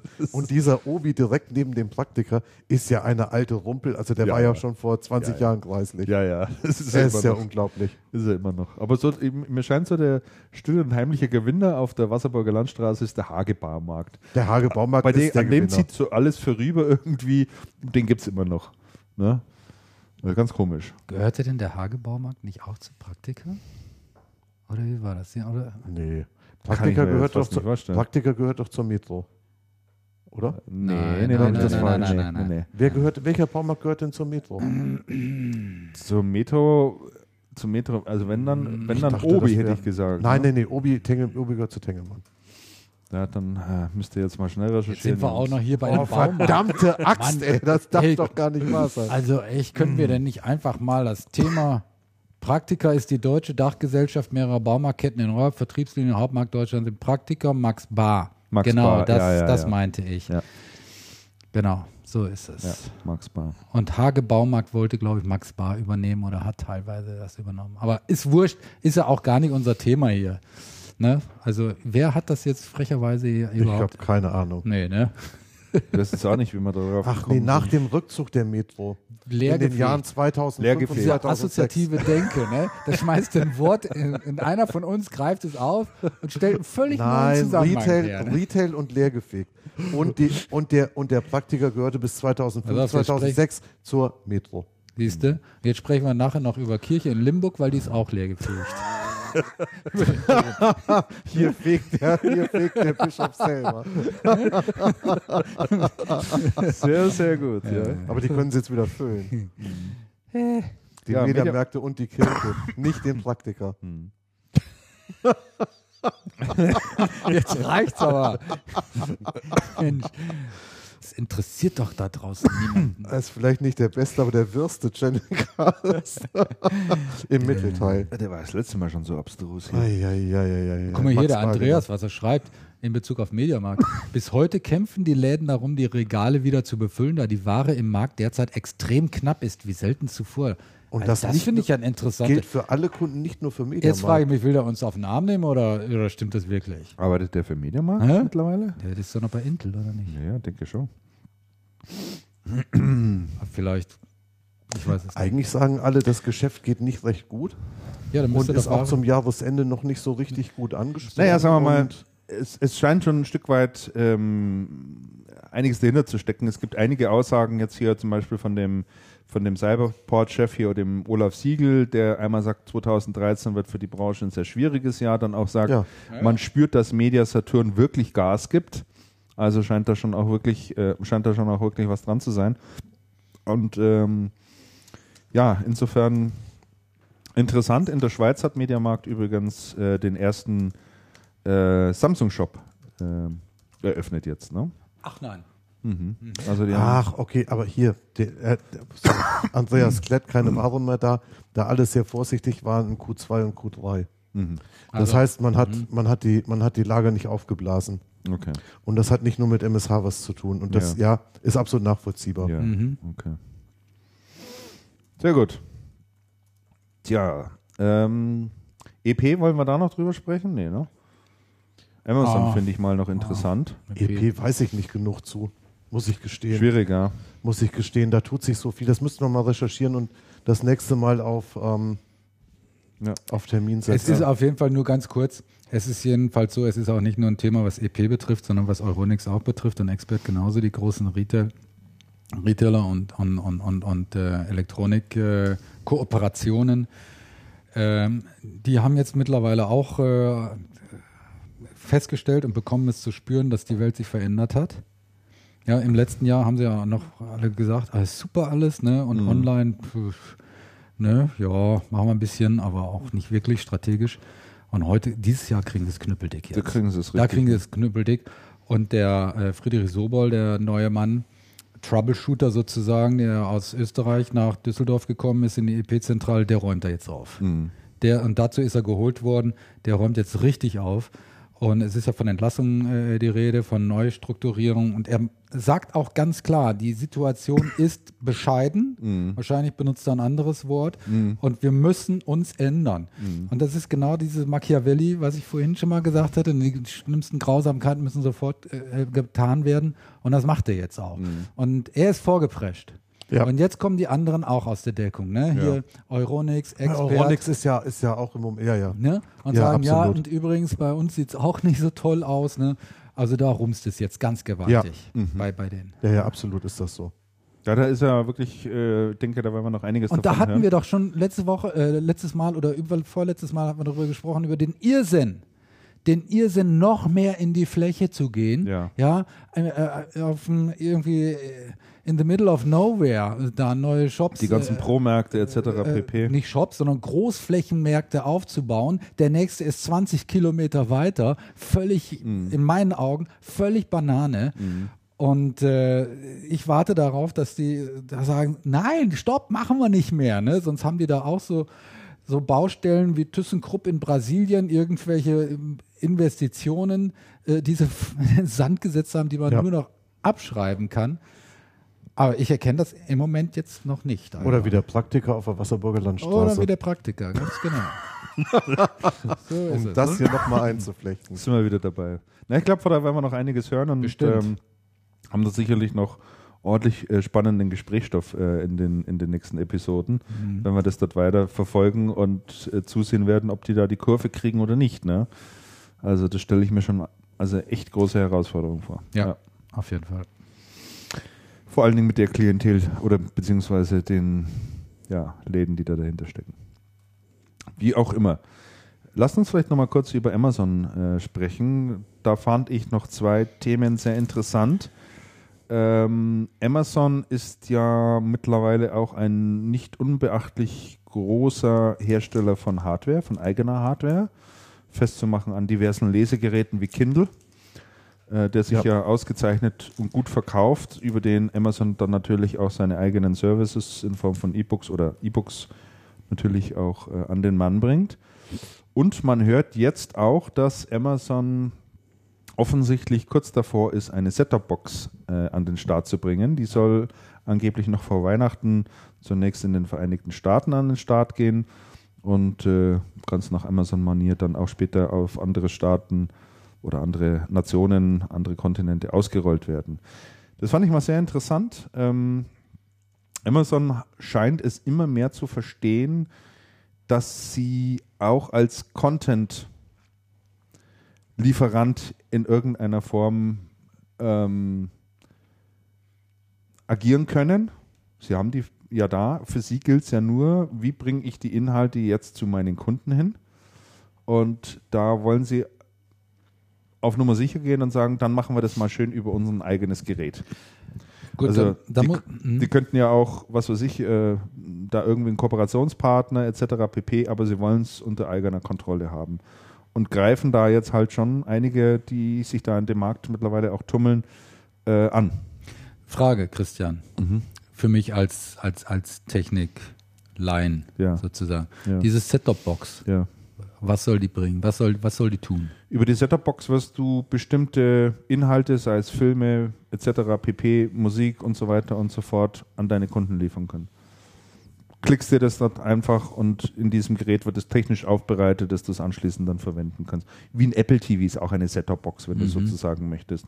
Oder das Trum, was du von Sky bekommst, ist im Prinzip auch eine, eine, eine Set-Top-Box, die eigentlich nur die Technik macht, das verschlüsselte Signal zu entschlüsseln und für deinen Fernseher aufzubereiten, dass du es dort auch anschauen kannst. Gut, jetzt aus Kundensicht oder Konsumer, Konsumentensicht äh, äh, gesprochen. Was ist für mich der Vorteil? Du musst keine Videos Videokassette mehr einladen, einlegen. Du musst keine Videokassette mehr einladen, du kannst aus einem riesigen Portfolio an, Inhalte an wählen. Inhalten Genau. wählen, Aha. die du heute eben bei Amazon findest. Aha. Und du kannst da heute bei nahezu, also beim ganz großen Teil der Bücher steht da daneben, ähm, bitte aufs Kindle schicken. Beziehungsweise wenn du dir ein Buch analog kaufst, kriegst du ja automatisch die E-Book-Variante für einen ganz kleinen Aufpreis mittlerweile mit. Wenn du Musik kaufst in Form einer CD heute bei Amazon, kriegst du es ja automatisch auch als MP3 kostenlos auch per E-Mail noch zugeschickt, sozusagen kannst du es runterladen. Und den Weg gehen die eben sehr, sehr konsequent weiter. Mhm. Und in diesem Fall dann halt eben auch mit Filmen. ne? Set-Top-Box auf Genau. Set-Top-Box, richtig. Und äh, Wobei braucht man das bei den neuen Fernsehern eigentlich noch? Nicht zwingend. Ja, doch, brauchst, brauchst du bei den meisten schon zwingend. Also es kommt halt drauf an, du musst halt dann irgendwie Internettechnologie an den Start bringen, wenn du es Ja. haben willst. Das können natürlich viele Smart TVs, aber wir alle wissen ja, ähm, mach dir mal den Spaß, einen Samsung-Fernseher, den Smart TV-Bereich aufzurufen und da auch nur eine URL einzugeben. Da scheiterst du dran. Also das ist, ja, das ist von, von dem ganzen Interface schlicht und einfach eine Katastrophe. Also das geht einfach überhaupt nicht. Das wird erst funktionieren, wenn Apple das mal gemacht hat. Aber Ja. Apple wird das so schnell nicht machen. ja, ja, selbst die tun sich ja da schwer, schwer in dem Sinne, ähm, dass Apple TV jetzt, jetzt sagen wir mal, auch nicht äh, das meistgekaufte Produkt Ja. bei Apple ist, ne? sondern sie testen da natürlich auch immer Ja. noch rum und bauen da viel um und probieren Sachen aus. Das ist das eine. Das zweite ist aber auch noch, ähm, dass Amazon offensichtlich auch relativ kurz davor steht, ein eigenes Smartphone zu bringen. Ähm, sie haben ja mh, ihren Kindle mit einem eigenen oder einem abgewandelten Android-Betriebssystem versehen und haben da auch sehr viel Erfahrung gemacht. Und ähm, ja, da sind die jetzt wohl offensichtlich kurz davor, mit dem Smartphone an den Start zu gehen. Ähm, da zittert ja schon so einiger davor und äh, es wurde immer wieder dementiert in den vergangenen Jahren, aber jetzt scheint es dann offensichtlich tatsächlich so weit zu sein. Und es soll angeblich eine besondere Funktion haben, dieses Smartphone, und zwar kann es eine 3D-Darstellung machen. Also einen, Ah. ein Display bieten, in dem du 3D-Ansichten machen kannst. Und damit will Amazon in der Richtung punkten, dass die sagt, du kannst dir auf unserem Smartphone die Produkte, die wir im Portfolio haben, total komplett dir anschauen, rundherum Sicht sozusagen und dann natürlich auch klicken und gleich kaufen. Ist das dann, dann auch so ein, so ein Smartphone, wie jetzt Samsung das gezeigt hat und LG, glaube ich, jetzt auch gerade, was so nicht mehr diese glatte Form hat, sondern ein bisschen so geschwungen. Nee, glaube ich nicht, Ja. sondern also was da jetzt genau für eine Technologie dahinter steckt, weiß ich Mhm. nicht. Sie haben jedenfalls eine Technologie am Start, äh, die sich nennt äh, 3D Eye Tracking Interface. Also du kannst mit dem Auge sozusagen, also, also die sehen anhand der Augen, deiner Augen, was du dir da an dem, wie soll man das erklären, Wo du hinschaust. wo du hinschaust sozusagen. Ja, und Mhm. alles, all, all das tracken die. Mhm. Also die bringen da irgendwie die allerneueste Technologie, die es zurzeit gibt, an den Start. Hm. Also finde ich schon, Hm. schon interessant. Jetzt warten wir mal, bis das Ding da ist. Und dann kann man da sicherlich ein bisschen mehr äh, drüber auch noch erzählen. Im Moment gibt es da relativ wenig Informationen noch darüber. Mhm. Aber finde ich mal erwähnenswert auf alle Fälle. Genau. Ja, ich glaube, das ist so das Wichtigste aus dem Bereich E-Commerce, außer ihr seht da jetzt noch ein Thema, wo er sagt, müssen wir unbedingt nochmal drüber sprechen, aber ich glaube, das war es dann Ja, soweit. denke ich auch. Und dann werfen wir vielleicht noch einen kurzen Blick nach Japan zu zwei äh, Unternehmen, über die wir ja regelmäßig in dieser Rubrik sprechen. Das eine ist Panasonic, die ja schon eine ganz massive Restrukturierung hinter sich haben, ähm, relativ viele Sparten auch an den Mann gebracht haben und jetzt ist auch bekannt geworden, dass sie die Produktion von Plasmafernsehern endgültig einstellen werden. Ja. Aber da muss man ehrlich sagen, Plasmafernseher ist jetzt, glaube ich, auch nicht unbedingt Seit- die Fernsehtechnologie, die sich jetzt so wirklich durchgesetzt hat. Ja. Ne? Sehe ich auch so. Und äh, das zweite ist Sharp. Ähm, Die versuchen also auch gerade sehr intensiv ähm, mit den Preisen zu agieren, um ja, ihren Fortbestand hier zu sichern. Den geht es nach wie vor richtig, richtig schlecht. Ja, und wenn wir bei Sharp sind, Also angeblich steigt da Samsung ein Stück weit mit ein. ne? Samsung, ja, das ist ja, die buhlen ja schon die ganze Zeit Mhm. äh, um Samsung und Lenovo, glaube ich, herum, ne? Ja. Und Sharp ist doch auch an Löwe beteiligt, oder?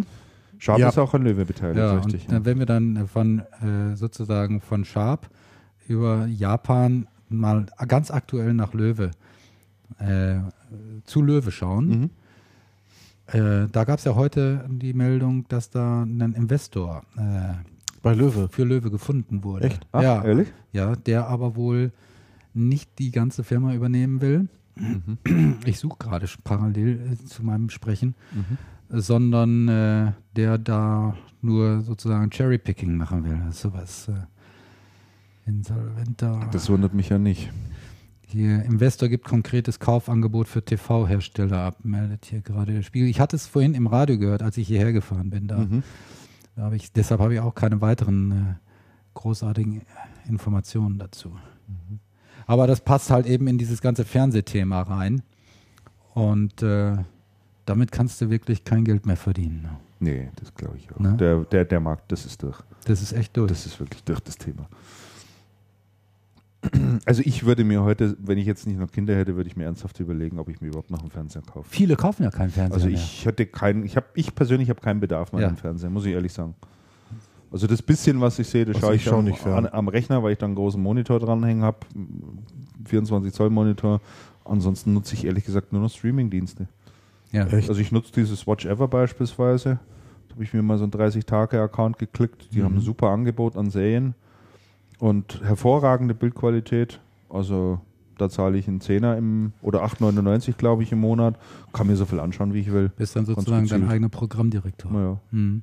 Also mein Fernseher ist ein reines Ausgabegerät für Mario Kart Wii. Ja, dafür kann man es auch noch Aber das auch selten. Ja. Ja, doch manchmal spiele ich noch ähm, Super Nintendo Ja. Bomberman Ja. Auf der historischen Konsole. Ja, aber selbst wie früher. Aber ich, hey, ich, nein. Ich mache nicht mehr um 20 Uhr den, den Fernseher, um, um mir die Tagesschau anzuschauen. Das ist- mache ich einfach Ich nicht. mach's mehr. am Rechner. Ich mache es auch am Rechner. Ich schaue es mir dann an, wenn es ich möchte und rufe es dann entsprechend ab. Mhm. Ähm, also von daher bräuchte ich keinen mehr. Das wundert mich nicht. Smartphone und Tablet-Markt, was haben wir da noch mit drin stehen? Äh, die Gründerin von HTC will wieder ins Tagesgeschäft einsteigen. Naja, schauen wir mal, ob sie es schafft, da das Ruder rumzureißen. Ähm, was haben wir da noch? Lenovo prüft BlackBerry-Kauf. Ja, das ist, glaube ich, jetzt auch nicht wirklich die große Neuheit. Na, da buhlen ja einige. Aber da hat man jetzt so die letzten Tage auch nichts mehr davon gehört. Nein, da es- hat man ganz wenig äh, gehört. da ist im Moment Schweigen im Walde. Da Ne? ist Schweigen im Wald, der Blackberry-Kurs, der liegt jetzt auch, bewegt sich immer nur ein paar Cent mal rauf und mal wieder runter. Mhm. Das Angebot lag ja bei äh, 4,5 Milliarden, glaube ich, wenn ich das so richtig sehe. Und ähm, die Börsen, der Börsenwert von BlackBerry, lass mich gucken, der liegt, glaube ich, auch äh, um den Dreh jetzt bei 4,5 Milliarden Dollar wohlgemerkt. Mhm. Äh, 4,33 sogar. Mhm. Also da, da, da tut sich seitdem nicht mehr viel. Ne? Mhm. Mhm. Bis da was passiert. Also ich denk, könnte mir vorstellen, wenn jetzt, äh, ich meine, es ist ja auch über, äh, die Gründer haben ja angeblich erklärt, sie möchten auch wieder das Firma, die Firma, die Firma Stimmt, kaufen. die Gründer Das, haben ich ja, das fand ich ja auch eine abstruse Meldung irgendwie. Naja, gut. Also ausgerechnet die zwei, die durch so viel Missmanagement und durch so viele Fehlentscheidungen dieses Unternehmen in diese Situation gebracht haben, Ja. ausgerechnet die wollen es wieder rauskaufen. ja. Also Naja, Ja gut, äh, Christian, es gibt auch die Position der Leute, die sagen, die Menschen, die so, so, eine, so eine Karre in den äh, Graben gefahren haben, können ihn auch am besten wieder rausfahren, weil sie wissen ja den Weg. müssen das nur genau in der umgekehrten Reihenfolge machen wie vorher. ja, ne? Und dann muss man und dann muss man branchenhistorisch auch sagen, auch die Gebrüder Wegert haben ihren Laden mehrfach wieder zurückgekauft. Also Ja. du solltest mal dein nächstes Buch da nicht über, über Sex schreiben, sondern du solltest mal ein Buch schreiben über die besten Business-Weisheiten. Und da würde ich diesen Spruch auch mit drin sehen wollen. Ich arbeite daran. Aber Ehre, wenn Ehre gebührt, das, das Copyright dafür habe ich gar nicht. Nicht, nicht bei mir, sondern habe ich selber irgendwo gelesen. Das macht ja nichts. Ich Du kannst- merke mir immer die Du kannst ja Dinge. kuratieren oder aggregieren. Ganz ne? genau. Das ist ja Genau. heute Ja, auch vogue. ja. Das macht man heute Das- durchaus. Das ist ein tolles Modell. ja. Ich wollte auch nur damit zum Ausdruck bringen, also ähm, bei Black, BlackBerry ist das letzte Wort noch nicht gesprochen. Mhm. Und wenn dann halt eine Lenovo meinetwegen kommt oder äh, noch ein anderer Investor, dann kann da plötzlich auch wieder ganz schöne Musik drin sein. Was jetzt, sagen wir mal, die Firmenbewertung, Aktienkurs und so Ja, betrifft. ja, gut. Ja. Gut, dass du das noch nachgeschoben hast. Was, ja. was da am produktmäßig äh, passiert, das kann ich jetzt äh, nicht beantworten. Ja, ich, ich glaube, für BlackBerry kommt mehr oder minder das, das aus. So. ja, das sieht alles Ich mag nicht so meinen lustig BlackBerry aus. nach wie vor, Yoshi und ich. und Ja. Ne, ne, könnt ihr euch lasst uns über was anderes sprechen. per Genau. BlackBerry Messenger und so weiter Und man könnte so auch sagen, blicken wir nicht zurück, blicken wir nach vorn. Genau, dann überspringen wir auch mal den Bereich Systemhäuser, weil da hat man äh, Fritz und Matschol drin. Nein, stehen. den Punkt darfst du gerade eben nicht Oh, überspringen. Cancom. Weil Cancom finde ich super interessant. Die, die Okay. das Pironet-Übernahme. ist ja voll an mir vorbeigegangen. Ich Ehrlich, das, hör auf. Ja, total. Nein. Doch. Ah, die Pironet. Ich habe ich hab gedacht, Pironet, gibt's die noch? Ja, ja. Ja, die ja. waren ja eine ganz große Nummer, als so der neue Markthip war mit, ähm, haben die nicht Content-Management-Systeme und solche Dinge Das gemacht? kann sein. Sowas Die haben. Software gemacht, die machen jetzt aber nur noch Hosting und Cloud. Rechenzentrumsbetrieb. Genau, so Cloud, Cloud. Also die, diese, diese, ähm, diese Softwaregeschichten sind bei denen nur noch ein ganz winziger Teil. Ich habe das mal nachgelesen. Ne? Insofern passen die Bilanz. natürlich zu Cancom äh, ganz gut. Yes, muss yes. man sagen. Aber was ich gelesen habe, alle 60 Millionen äh, will Cancom dafür zahlen. Das ist schon ordentlich. Ein, echt ein stolzer Preis. Ja. Ne? Mhm. Also, ähm, auf, der, auf der CP stand, fand ich jedenfalls ein guter Artikel dazu ähm, von äh, Steve Janata, glaube ich, äh, Mhm. geschrieben. Mhm. Der hat das mal ein bisschen aufgedröselt, auch äh, wie, äh, wo die Assets sind, also die, welchen Vorteil äh, Cancom von der Akquise hätte von äh, Pironet NDH. Und äh, sehr lesenswert, muss ich sagen. Und das hat ja auch, äh, passt ja in, in, in die äh, Strategie von, äh, von Cancom, äh, von Klaus Weimann rein. Er hat ja gesagt, Ja. Zukaufen müssen wir und wollen wir auch, um uns breiter aufzustellen. Und Cloud ist ja bei Cancom ein Riesenthema. Absolut, ja. Und sie machen da ja auch, auch was. Aber wie auch Janata in seinem Meinungsbeitrag geschrieben hat, der Großteil bei Cancom ist nach wie vor Infrastrukturgeschäft, Mhm. also Ja. Verkauf von Hard- und Software. Und äh, sich da jetzt so breiter aufzustellen mit einer Pironet, das ist schon, schon nicht verkehrt. Auch so. Die Frage ist, in welcher Verfassung ist äh, Pironet? Weil die waren mal, die hatten mal eine ziemliche Probleme vor ein oder zwei Jahren, hatten sehr stark mit sich selber zu tun. Äh, das Geschäft lief nicht so gut, die Umsätze kamen nicht rein. Ähm, vom Gewinn war auch nicht äh, viel zu sehen, wenn überhaupt einer da war. Und ähm, da weiß ich nicht, ob die sich da wieder gut Die raus... standen, nee, die standen nicht wirklich gut da. Ich habe mir, die- ich hab mir die Bilanz angeschaut. ja, aber was... das ist leider schon ein Tag her. Ich muss mal gucken. die Frage ist, haben die sich die wieder Schnelle. berappelt? Ne? Und äh, Also der, der Halbjahresbericht war nicht der Hit. nee, Mhm. Ich habe die so ein bisschen Der war nicht der Hit. Naja, und dann für ein Unternehmen, was nicht wirklich richtig viel Kraft hat, so viel Geld auszugeben, und, puh, Also Cancom war ja schon an der Pironet beteiligt, ne? 15 Prozent. 15 Prozent oder so. Oder Ja gut, aber da 17%. kosteten die, da, die Pironet, die kosteten maximal irgendwie 2 zwei, Mhm. Euro Mhm. äh, die Aktie oder vielleicht mal 2,20, sind dann wieder auf 1,80 oder 1,60 runter Mhm. oder 1,50. Mhm. oder so, da haben die bestimmt nicht so viel dafür Mhm. gezahlt. Und jetzt zahlen dann, ich meine, der Kurs ist jetzt auf 4,50 Euro hochgeschossen. Mhm. Also schon, schon sehr, sehr viel. Und äh, sowas ist für ein Unternehmen, was wirklich, sagen wir mal, gut im Markt dasteht und gesund ist und Kraft, ist das nachvollziehbar. Aber wenn du dir dann so viel Geld ausgibst für ein Unternehmen, was nicht gut funktioniert, wie gesagt, ich weiß es nicht, ob das jetzt auf Pironet zutrifft. Vielleicht haben die sich wieder toll berappelt und so weiter. Aber so viel Geld auszugeben für ein Unternehmen, was nicht wirklich äh, fett im Markt drin steht und so, würde ja gar nicht zu Weimann passen. Eigentlich nicht, ne? Ne? Der ist ein bisschen knauserig eigentlich so als Schwabe. Ja, ja, ne? ja, ja, ja, ja, ja. Ich glaube, da geht es auch um interessante Kunden Und und, sehr, sehr überlegt. und um sowas- funktionieren. Ich glaube, da geht es um ein funktionierendes Geschäft, Mhm. was er einfach dazu nimmt und was die, ähm, ich glaube, gerichtet kriegst du das schon noch. Nee, hier hat da ich, muss, das ich, muss, ich muss mir das nochmal genauer anschauen. Das ist schon ein bisschen her, dass ich reingeschaut habe, aber das war, das war nicht so richtig der Hit. Hm. Wenn du unter dem Artikel schaust, da sind ein paar Beiträge auch äh, noch zu Pironet und auch äh, was den derzeitigen Zustand des Unternehmens anbelangt und Ja, ja. Jahresprognosen etc. pp. Da kann man das nochmal nachlesen. An der Stelle vielleicht dann der Hinweis, wir werden den natürlich auch verlinken.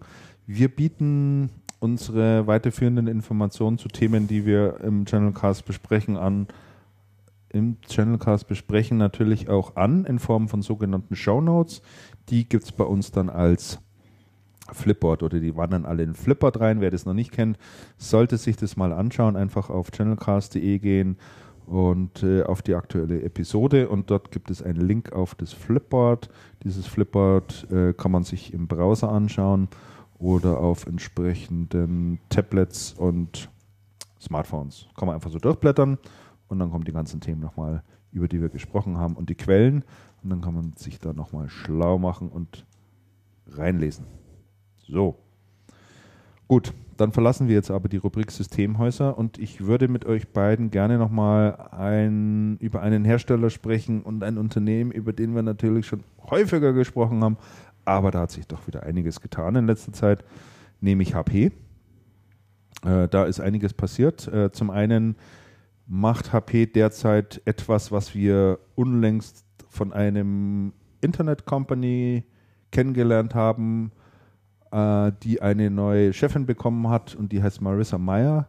Die hat zunächst mal, als sie bei Yahoo angetreten ist, von Google kommend, äh, alle Leute, die im Homeoffice gearbeitet haben, wieder zurückgerufen. Ja. hat gesagt, ihr Ja. kommt jetzt mal wieder schön hier in die Firma Ja. rein. HP macht derzeit genau das Gleiche. Echt? Ah, Ja. HP ruft alle Heimarbeiter Ah, die, zurück. Die lösen die Homeoffices auf. Alles aufgelöst. Du kannst also nur noch mit einer Ausnahmegenehmigung, die du sozusagen von sehr hoher Stelle dir auch einholen musst, äh, dir die Genehmigung holen, dass du auch weiterhin äh, zu Hause arbeiten kannst. Ansonsten musst du in die Firma kommen. Und das fand ich sehr interessant. Ich habe hier so bei mir auf dem, auf dem, äh, auf dem iPhone so eine App drauf, äh, hier um meine, meine, meine Aktien nicht zu managen, ich manage ja nichts, aber mein Portfolio anzuschauen. Vermögensverwaltung nennt sich das. Verwaltest du Genau. das? So, und äh, da bin ich über, in den Nachrichten über eine Meldung gestoßen zu HP und die, die fand ich dann echt total interessant, weil man die nirgendwo sonst gelesen hat. Und zwar hat ähm, HP aus diesem Grund in Aschheim 9000 Quadratmeter Büro angemietet. Ja, das habe ich gelesen. Ne? Ja, Der- interessant. Ja, aber das, es läuft, also soweit ich gehört habe, läuft der Mietvertrag für das Büro in Aschheim, wo die jetzt sitzen, aus. Ja, ja, das Und geht aber ziehen- Hand in Hand. Die ganzen Heimarbeiter, um- die jetzt hier Wie zurückgerufen viele werden, Quadratmeter haben die denn in Aschheim noch? äh, deutlich weniger. Das ist deutlich aber, es, ist, es ist aber immer noch groß in Aschheim. Ja, jetzt müssen wir mal schauen, ob Ich bin neulich erst da gewesen. Das war, nicht, das war nicht so klein. Die haben da auch ein bisschen was dazu erzählt. Das Ganze stand also in der Immobilienzeitung, die ich Ja, ja die in der ziehen- Regel eigentlich nicht lese. Die ziehen in dieses Gebäude, wo Bestseller drin sitzt. Äh, Hewlett Auf Packard, der mietet, Seite, wo, Hewlett wo Ingram das Packard mietet hat. knapp 9000 Quadratmeter im Bürohaus Next in Aschheim-Dornheim. Genau. Das Unternehmen will seine Einheiten am Standort München in der östlichen Lage der Landeshauptstadt gelegene Immobilien verlagern. Eigentümer des Bürohauses ist die GE Capital, bla bla bla bla bla. Ja, so steht da, so steht da nichts weiter mit dabei. Aber es geht Hand in Hand mit diesem ganzen Thema. Ja, interessant. So, Also die, die, haben schon, die haben schon relativ viele Leute, die im Homeoffice sind. Ja, ja, und zudem äh, kommt ja, dass sie jetzt auch bekannt gegeben haben, dass in Europa 7000 Stellen abgebaut werden. Ne? Auch eine Ja, stolze Aber Zahl. die, aber die 7000 Stellen sind. Waren es ich hab's- weltweit Ich hab's, 9000? nee, das, das ist, Nein, das ist weltweit 27.000. 27.000. 27. Und das ist aber, aber das ist aber vom, das ist aber die Ankündigung vom letzten Jahr. Und diese 7000 Stellen auf Europa wurde mir, ich weiß aber nicht hundertprozentig, wurde mir gesagt, das ist nur diese 27.000 runtergebrochen auf Regionen. Ja, Und in Europa sind es 7000 und bei denen läuft ja schon die ganze Zeit Stellenabbau. Und das sind ja viele Leute, die jetzt irgendwie Packages nehmen und die jetzt gar nicht abgebaut werden, sondern die sich abbauen, weil sie keinen Bock mehr haben oder in vorzeitigen Ruhestand gehen oder oder oder. ja. ja, richtig. Naja, gut. Also Dow Jones sind sie auch jemand, nicht mehr. jemand übrigens, jemand, der in der Presse zuständig war für Drucker, den ihr kennt, hört auch auf. Das ist die Barbara ja, Wolny. Barbara Wolny. Ja. Das wissen wir auch. Ja. Ach so, im, im, Dow sind sie, im Dow Jones sind sie auch nicht mehr. Ja.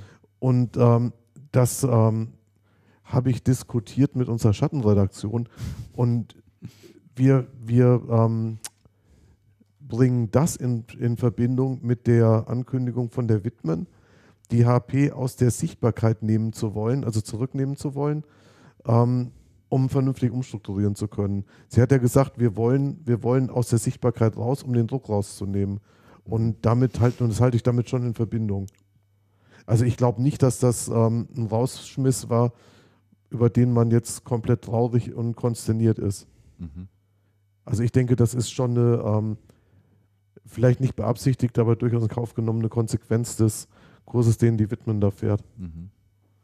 Den, den ich eigentlich auch für gut halte. Ich halte das schon für gut zu sagen, wir stehen in einer blöden Situation und wir brauchen eine Zeit lang, um die, um die rumzudrehen und es geht nicht in ein, zwei Jahren und das geht auch nicht in ein, zwei Nee, und sie Jahren. hat es auch klar kommuniziert und auch, auch klar angesagt. Ne? es Also gibt eine ganz klare Roadmap dazu, ja klar. Mhm.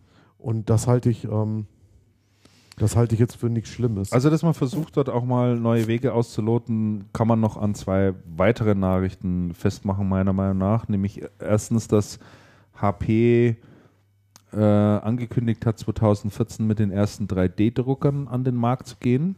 Mhm. Das zeigt ja schon mal, dass man hier offensichtlich nach wie vor gewillt ist, äh, auch technologisch sich weiterzuentwickeln und vor allen Dingen in einen Bereich reinzugehen, der neu am Entstehen ist. Also da Mhm. muss man sich ja jetzt, oder sagen wir mal, man möchte sich relativ rasch dort auch als Player etablieren. Also wenn man sich heute diesen 3D-Druckermarkt anschaut, sind das allesamt Unternehmen, die wir nicht kennen, also oder Ja. wo wir noch nie davon gehört haben.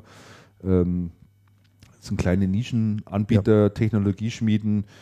Ähm, und HP ist jetzt der erste große Hersteller, der sagt, ich steige dort ein. Es erinnert mich so ein bisschen an den damaligen HP 500, äh, den ersten Tintenstrahldrucker, der damals für den Consumermarkt auf den Markt gekommen ist. Das war so der, der Tintenstrahldrucker schlechthin. Da gab es Ja. sonst links und rechts eigentlich nichts. Ja. Aber HP waren so die ersten, die gesagt haben, wir machen das jetzt mal. Ja. Aha. Das war ja auch vorher. War der erste nach, nach, nach diesen Nadeldruckern. Ja, es gab ja auch irgendwann den Laserchat, wo das im Lasersegment Laserchat, ganz, ja. ganz ähnlich war, Ja. wo man über Jahrzehnte dominant im Markt gewesen ist. Also finde ich, finde ich interessant und, und einen mutigen Schritt. Bin auch echt gespannt, was das für ein Produkt sein wird. Auch preislich gesehen und was man damit machen kann. Mhm. Äh, da werden wir uns mal sicherlich über, überraschen lassen müssen. Ja, und die zweite, äh, in, dem, in dem Zusammenhang, die zweite sehr interessante Nachricht fand ich, ähm, dass es schon verstärkt Anzeichen gibt, dass die Bande, die HP traditionell sehr eng hat mit, mit Intel und mit Microsoft, zusehends aufgelöst wird. Das mit Microsoft ist kaputt, meines Erachtens. Also mit Microsoft tut man sich offensichtlich schon ziemlich schwer. Ich glaube, HP war ziemlich sauer ähm, beim Thema Surface etc. Ja. pp, dass Microsoft Ja. da selber in das Hardware-Geschäft mit einsteigt und seinen Partnern eigentlich sagt, wenn ihr es nicht könnt, machen es halt wir, ohne zu erkennen, dass HP derzeit natürlich in einer schwierigen Phase war.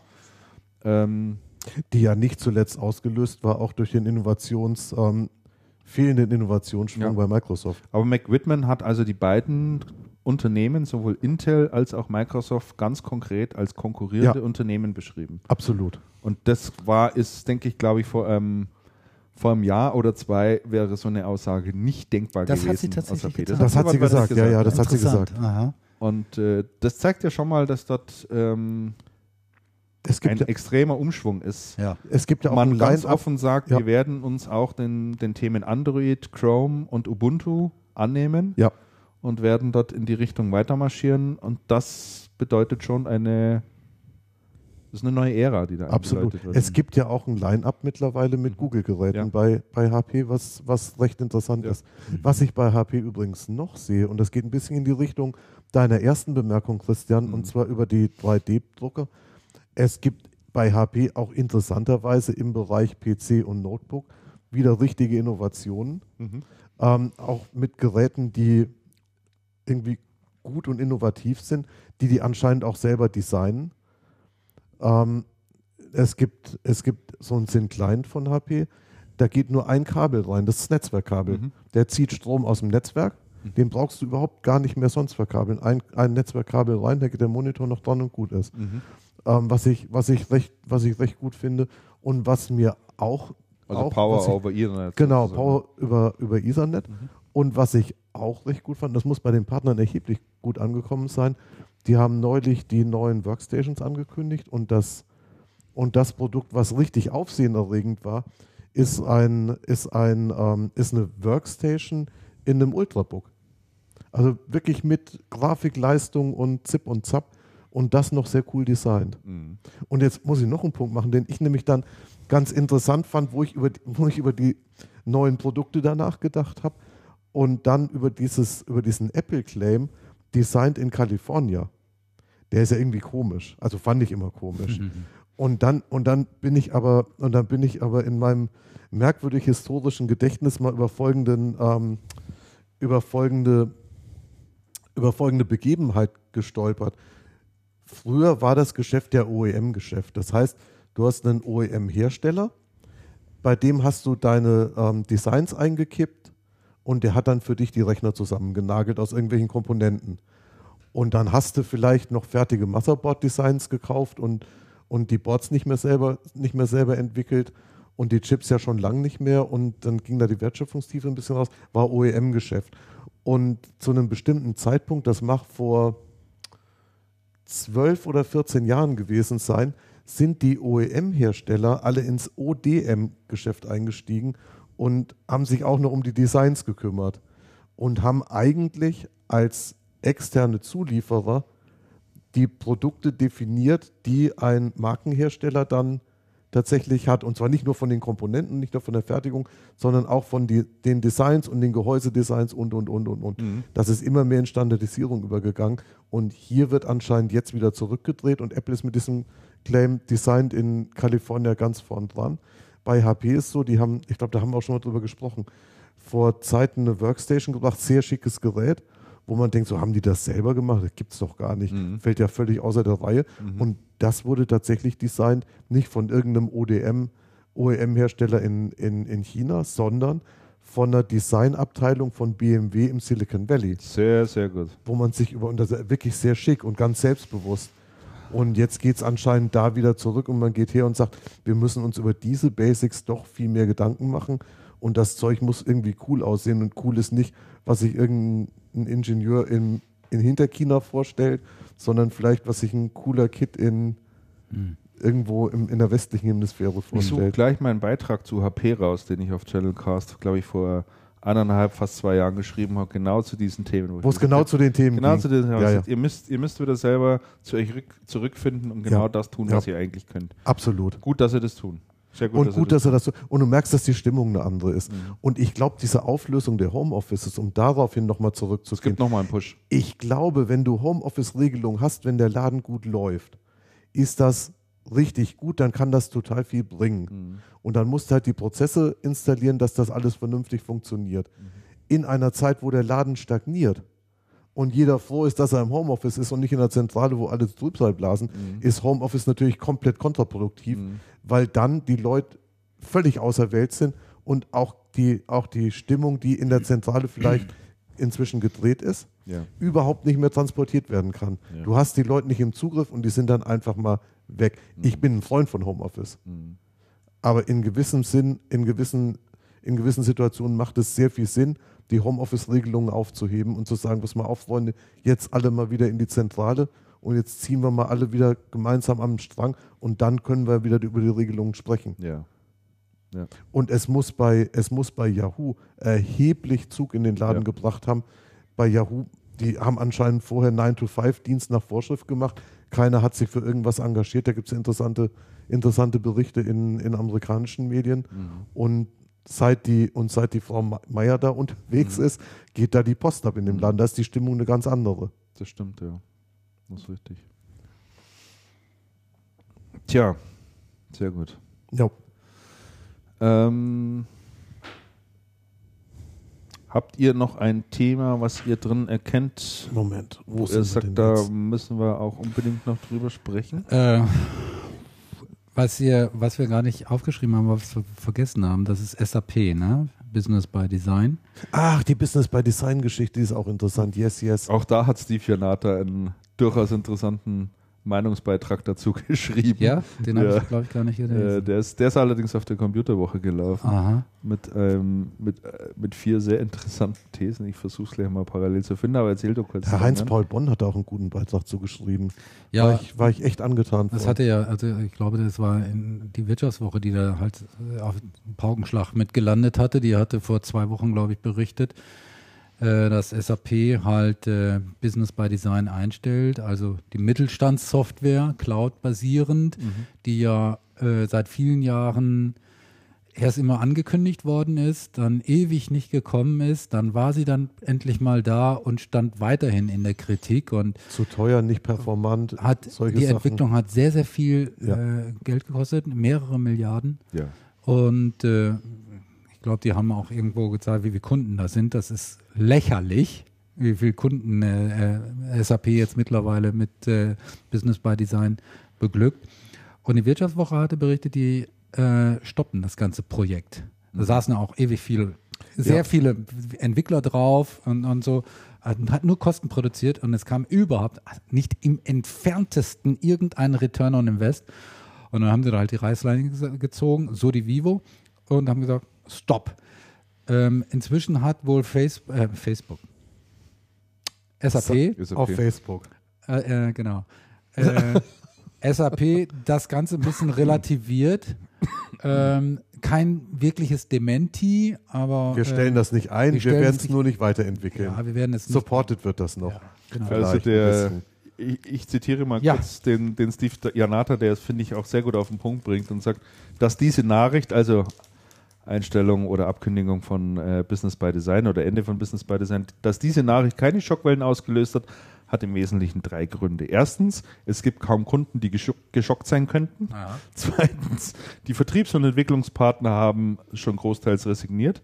Und drittens, der Finanzmarkt hat das Produkt als Umsatzhoffnung schon längst abgeschrieben. Ja, sehr gut. Also das sind im Wesentlichen drei, die Mhm. Das, drei das Punkte. sind und, drei er schöne schreibt, Punkte. ja, und er schreibt dann weiter, trotzdem stellt sich natürlich für Kunden, die Business by Design eingeführt haben, die dringende Frage nach einer Exit-Strategie. Ja.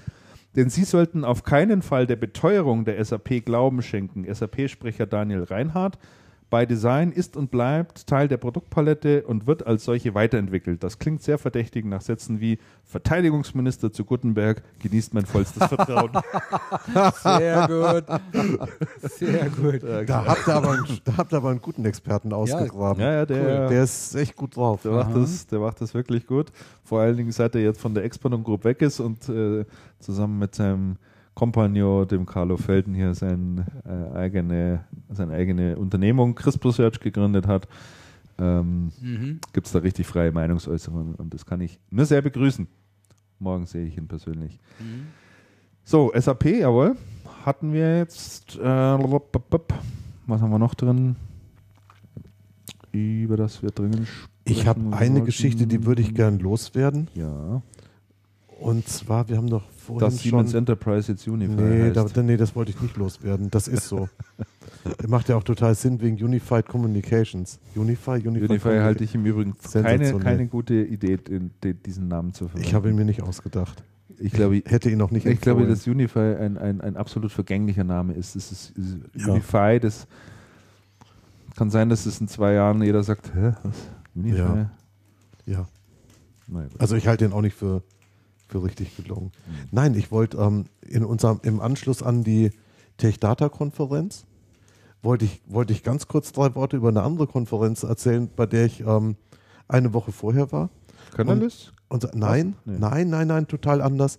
Und zwar von Samsung Semiconductor. Samsung Semiconductor, du schaust schon so. Ja. Interessant. Samsung Semiconductor sind die, die die, die, die Arbeitsspeicher machen. Die machen Speicher und die, die, die, die, die Flashs machen und SSD und sowas. Das Interessante bei, auf der Samsung Semiconductor Veranstaltung war, es war eine, es war eine Konferenz. Ich habe selten eine Konferenz gesehen, bei der sich der Veranstalter so stark zurückgenommen hat wie bei dieser. Das war ganz ähnlich wie bei dem Konferenzprogramm bei TechData. Das heißt, die Samsung hatten einen Slot, wo jemand von denen die, neuen, die neue Generation Speicher vorgestellt hat. Ähm, Im Mittelpunkt des Programms standen wirklich Anwendungsszenarien und zwar, und zwar auch sehr fortgeschrittene Anwendungsszenarien. Zum Beispiel war der ähm, Chef vom Leibniz Rechenzentrum da und hat was erzählt über, den, über diesen Großrechner, den die haben, diesen Supermuck. In der Großrechnerriege war der bei, bei, beim Anschalten irgendwie auf Platz Nummer 4 und wie die das machen und wie der Stromverbrauch ist. Es waren sensationell interessante Anwendervorträge da. Der letzte Vortrag war der ähm, IT, der, der CIO von BASF. Der war sehr interessant, hat erzählt über seine, über seine wandelnde Rolle und worauf er in seinem Job Wert legt. Es war eine richtig spannende Veranstaltung. Es war überhaupt keine Werbeveranstaltung. Ich war total positiv überrascht. Es waren geschätzt so 120, 120 Leute da, Partner und Kunden von Samsung. Und interessant war, obwohl sich die Samsung total zurückgenommen hat, hat bei ganz vielen Sprechern das Thema Speicher immer wieder eine Rolle gespielt, wo es um Leistungsfähigkeit von, von, den, von den Rechnern ging und um, ähm, um Stromverbrauch. Mhm. Das heißt, das Thema kam eigentlich immer wieder rein, ohne dass die irgendwas dazu getan hätten. Und es war ein sehr interessanter Big Data Beitrag dabei vom, ähm, von einem Manager der Formel 1 mhm. der dann gesagt hat, die Formel 1, da geht es gar nicht um Rennsport. Da geht es eigentlich drum, da geht es eigentlich drum, dass, die, dass es Ingenieure gibt, die wollen ausprobieren, was alles geht. Mhm. Die Formel 1 hat über die letzten 20 oder 30 Jahre Daten gesammelt von den, von den Autos, alle möglichen Daten, riesige Datenmengen, Aha. die ausgewertet werden. Die Forschungsprojekte der Formel 1, also alles, was die in Rennwägen ausprobieren, kommt dann in anderen, in anderen Anwendungen ähm, zum Einsatz in der Luftfahrt, also in der Flugzeugtechnik und, und, und. Hat ein paar Beispiele gegeben, fand ich einen total interessanten Bericht. Und der sagte dann auch im Rennsport was recht Interessantes. Da ist doch dieser Rennfahrer verunglückt, der Brasilianer tödlich, wie hieß denn der nochmal? Ähm, fällt mir wieder ein, ist, ist, ähm, ist, ewig, ist ewig lange her. Senna.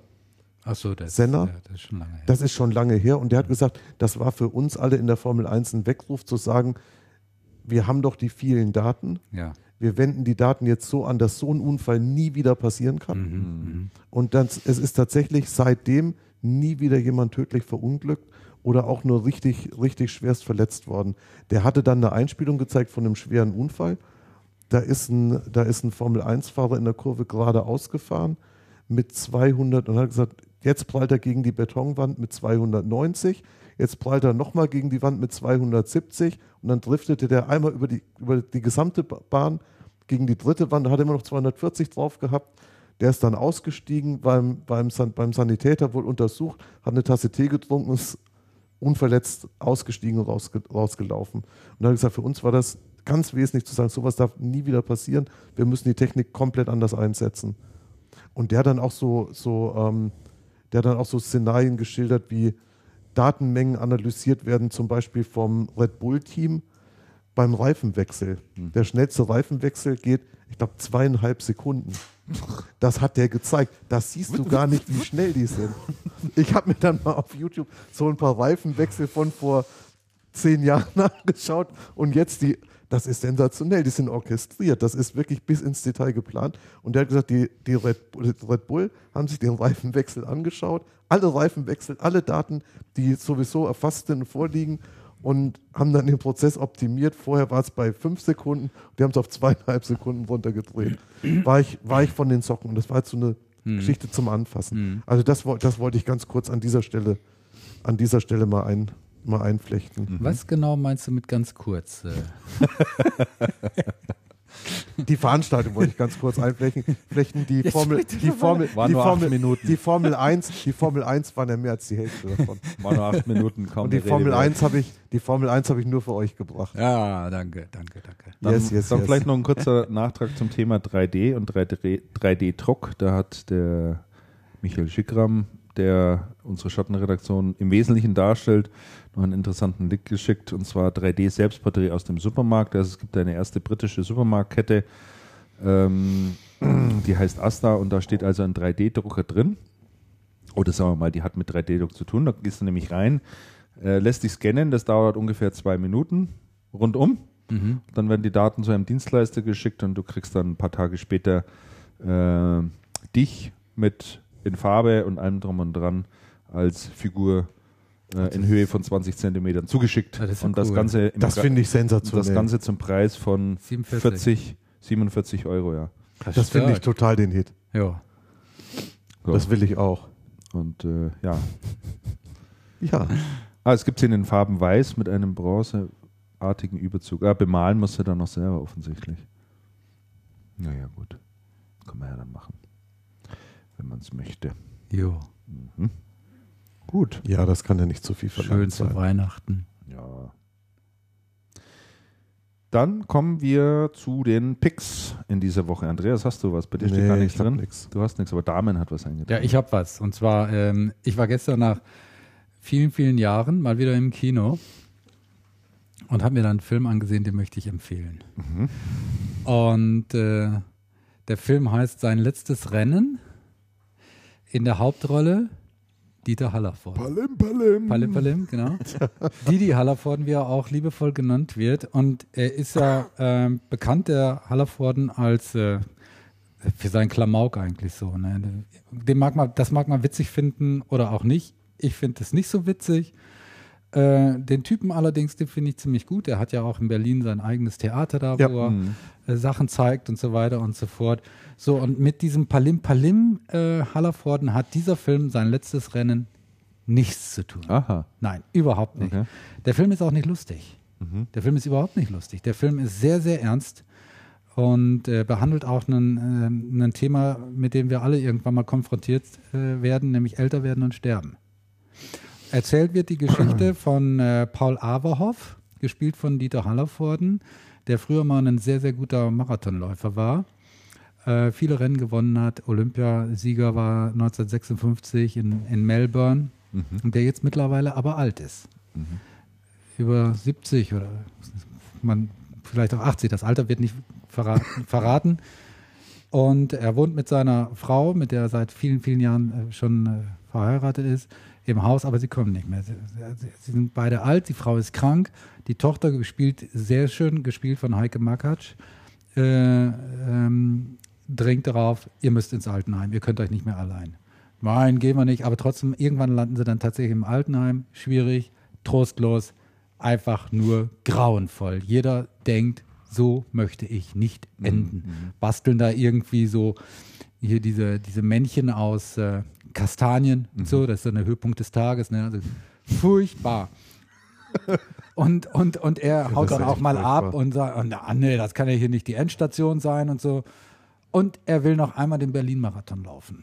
Ach, Ja, und dann fängt er an zu trainieren. Erst halten ihn alle für total bescheuert und, so. und auch seine Frau sagt, nein, du kannst die Uhr nicht zurückdrehen und so. Und er, er will das aber unbedingt machen. Er will nicht da seine Männchen da basteln und so weiter und so fort. Ne? Und fängt an zu trainieren und mit einer Ausdauer, aber auch mit vielen Rückschlägen, weil zwischendurch stirbt dann auch seine Frau. Ach du je. Und äh, er, für ihn bricht dann halt eben noch der letzte Rest quasi äh, der Welt zusammen. Und er wird dann sediert und wird an seinem Bett festgehalten, weil die wollen nicht, dass er läuft. ach du Schande. Also ganz komisch, dieses Altenheim. Zwischendurch war er noch bei, bei Beckmann in der Show, Reinhold Beckmann.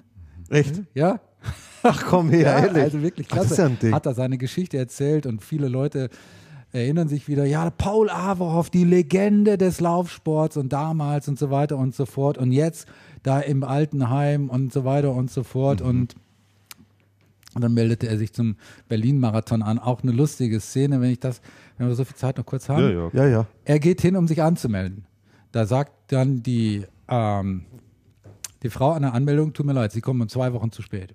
Was? Zu zwei Wochen zu spät? Also das geht doch gar nicht, ich will da mitrennen und so weiter und so fort. Da sagt, gibt's denn, kann man denn da nichts machen? Doch, sagt sie, es gibt zwei äh, Ausnahmen. Die erste ist, äh, habe ich vergessen. Und die zweite ist, sie sind schon mal unter 2,40 gelaufen unter 240 gelaufen und sagte, ja, war ich doch, wann war das denn? 1953. und dann durfte er sich dann tatsächlich, dann ne? durfte er sich dann da tatsächlich anmelden und so und, und äh, naja, und dann äh, flippte er aber aus, nachdem seine Frau gestorben ist und dann wurde er halt festgebunden an seinem Bett und sediert. Und zwischenzeitlich hat sich aber im Altenheim doch etwas geändert, weil die anderen äh, Bewohner dieses Altenheims, die wachten auch plötzlich dann auf aus ihrer Lega, äh. Lita Lethargie, Lethargie, ja. Mhm. und äh, wurden mehr oder weniger rebellisch und deckten, das kann doch nicht alles gewesen sein, lass uns was tun und so weiter.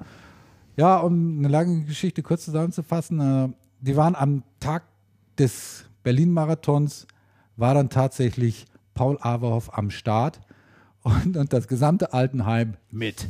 Ne? Also die saßen dann da alle, das war auch, mussten sie erst noch irgendwie tricksen, weil durften ja eigentlich gar nicht und Averhoff, der wurde dann da raus ähm, äh, geschleust und dann lief er mit. Und äh, das hat sich dann rumgesprochen, auch durch die Medien. Der Averhoff, der läuft, die Legende des Laufsports. Das Stadion war voll. An den Straßen standen die Leute auch. Und er war natürlich nicht mehr der Schnellste. Der Mann war irgendwie, ich würde sagen, 80. Und ja, man sah dann auch, wie er gekämpft hat. Wie er gekämpft hat. Und er hat später gesagt, das Leben ist ein Marathon. Du läufst erst los und alles läuft super und so weiter. Und irgendwann fangen die Schmerzen an. Ne? Und irgendwann, und was machst du dann? Ne? Bleibst du stehen?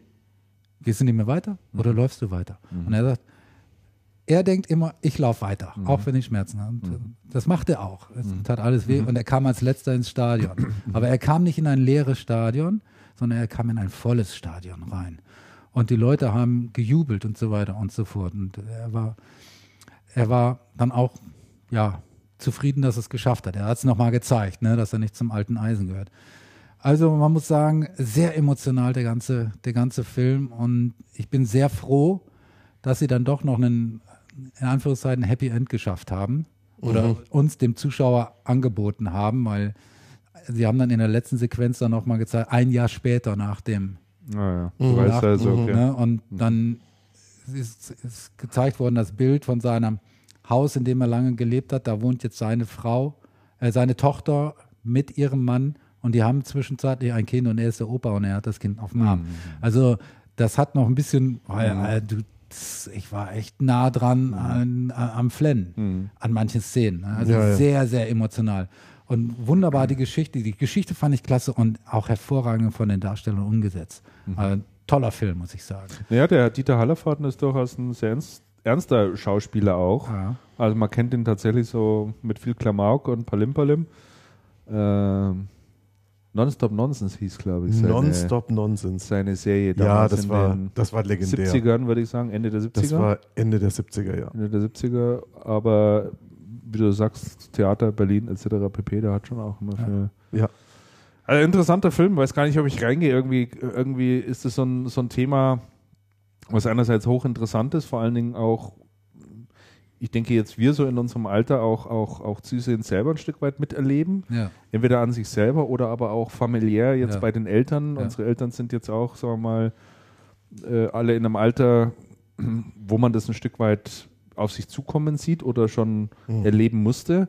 Und mich erinnert das jetzt gerade ziemlich stark daran, meine Mutter ist zurzeit bei mir zu Besuch und die hat mir gestern alle Vorma Vollmachten vorgelegt mit der Bitte zum Unterschrift, die dafür dienen sollen, dass wenn sie, wenn ihr etwas zustößt oder sie ins Krankenhaus muss etc. pp, dass ich Vollmacht habe über Ja. alles, also inklusive Bank und Arzt und was alles dazugehört, weil sie sagt, der Tag kommt. Ja. Ja, klar. Und, äh, ja, klar.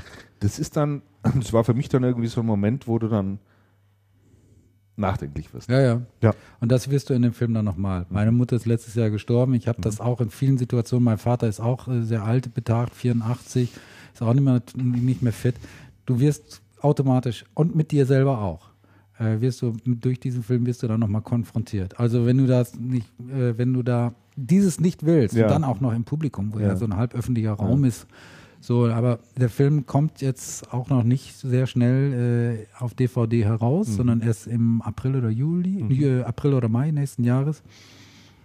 Aber ja, muss man selber wissen. Ich, ich, kann, den, ich kann den Film nur empfehlen. Also ich habe neulich ein Interview mit Hallervorden gelesen, ich glaube in der FAZ. Ähm, das fand ich schon sehr beeindruckend. Ich möchte den Film auf jeden Fall sehen. Mhm. Okay. Was habt ihr denn noch so an Picks? Ich habe keinen Pick, eh, aber ich habe einen sogenannten, neben Pick gibt es ja in der Podcast- Podcaster-Sprache sozusagen auch den Plug. Ah ja. Ich kenne nur von den Zähnen. Ich kenne nur von den Zähnen. Und da am liebsten Aber man nicht. kann. nee, man sagt, man, man macht einen Plug und ein Plug ist etwas, also man empfiehlt, man empfiehlt im Prinzip einen Kollegen. Achso. Und ich war am Wochenende auf einem Workshop in Berlin, einem Podcaster-Workshop, ähm, wo viele Leute zusammengekommen sind und darüber gesprochen haben, wie geht es bei dem Thema Podcast weiter, technologisch auch, etc. pp. Wir haben ja bei uns auf der Webseite auch ein System mittlerweile, was dafür sorgt, dass wir relativ schnell Sendungen, die wir aufgenommen haben, auch an den Start bekommen. Und ähm, ja, da habe ich, da saß die ganze Zeit einer neben mir, äh, der heißt Hans Dorsch. Und mit dem kam ich dann ins Gespräch und der macht einen, wie ich finde, sehr interessanten Podcast und alles, was er erzählt hat, klingt wirklich danach, dass er ganz toll ist. Der heißt Fahrrad.io, also Fahrrad, Fahrradio, äh, Fahrrad.io und ähm, hört mal rein, wenn ihr irgendwie interessiert seid in, am Thema Fahrrad. Also was man da erzähl, äh, so erzählt hat, was sie dort alles besprechen, klingt sehr vielversprechend. Und äh, so komme ich endlich mal in den Genuss, einen Kollegen zu empfehlen. Und das mache ich auch sehr gerne an dieser Stelle. Also da werde ich ganz bestimmt mal reinhören, weil das Thema mich natürlich auch äh, Das ist ja dein privat Thema. ja, Ja. ganz interessiert. Also freue ich mich drauf. Ich war schon mal auf der Homepage. Äh, wirklich sehr, sehr interessante Themen. Ja. Er war heute auch kurz äh, im, im, im Chat und hat bei Stimmt, uns der mal ein bisschen mit war im- Der reingehört. war im Channelcast, habe ich auch gesehen. Ja, Ja. hat sich dann verabschiedet, weil er, weil er gehen musste, hat er gesagt, sehr interessant und ähm, wir sind jetzt soweit verblieben. Ähm, er hat natürlich gute Kontakte in die Fahrradindustrie und in die Fahrradbranche rein und wird Mhm. mal sehen, dass er für uns einen Gesprächspartner aus der Fahrradbranche besucht, aus dem Handel, mit denen wir dann mal diskutieren können, äh, Ja. was die denn da so aussieht. umtreibt. Ja, das, das wäre interessant. Also würden wir uns wirklich drauf freuen und der macht es auch ganz sicher, da werden wir schon irgendwie zusammenkommen. Mhm, Finde ich gut. Ja gut, das war's dann für die heutige Episode. Und äh, so wie man sieht, sind doch der Großteil ist klargekommen mit dem neuen Player. Ich finde ihn gut. Ja, ich finde den auch deutlich übersichtlich und aufgeräumter als das, was wir da vorher hatten. Mhm. Und äh, den lassen wir, glaube ich, drin, würde ich sagen. Mhm. Doch, das ist schon gut. So, für alle, die uns irgendwie etwas Gutes tun wollen oder noch wissen wollen, Channelcast, was kann man da außenrum pipapo noch machen? Erstens, man kann uns flattern. Was das genau ist, habe ich in der letzten Sendung erklärt. Da einfach mal die letzten zehn Minuten noch hören. Äh, wir haben eine Amazon-Wunschliste, auf der wir Kleinigkeiten drauf haben, die man uns zukommen lassen kann, über die wir uns freuen und die wir dann auch in der Sendung vorstellen. Äh, man kann sich natürlich für Newsletter registrieren. Man kann uns auf Facebook folgen, man kann uns natürlich auch bei Twitter folgen, etc. pp. Unter, oder uns anderweitig etwas Gutes tun. Wir freuen uns jedenfalls immer über Feedback und das Bier geht auch langsam aus. Hm. Und ich habe Ja. zumindest meinen Anteil an Gummibärchen geschafft. Donnerwetter. Mir, mir ist echt sauübel, muss ich sagen. Das ist ja Gummibärchen Blitzkrieg. Das ist ja Wahnsinn. Darfst du überhaupt noch fahren? genau, also äh, das nächste Mal muss wieder, das nächste Mal muss wieder der irg irg irgendwie etwas anderes her. Gut, in diesem Sinne äh, wünschen wir euch eine schöne Zeit. Ja. Genau. Äh, viel, Ar äh, viel, Viel Arbeit. Nee, viel, viel- Arbeit im viel Kraft, Jahresendgeschäft. ja, genau, viel Kraft bei der, bei, bei der Arbeit. Also ich weiß ja nicht, wie es euch geht, aber ich finde die Monate September, Oktober, November immer grauenhaft. Also, da ist Also dieses Jahr war der, So war der Arbeit. November, war der Oktober so anstrengend. Ja, Wahnsinn. und wir hatten Also ja kaum, kaum Zeit gefunden, äh, unglaublich viel einen Termin zu finden, Genau, wo ja. wir gesagt haben, können wir alle nochmal Dass zwei, wir drei mal auf Stunden den Dienstag zusammenkommen. senden, ist echt schon ungewöhnlich. Ne? Schon Ja. ungewöhnlich. Ja. Genau. Also, habt eine schöne Zeit bis dahin. Jo. Wir verabschieden uns.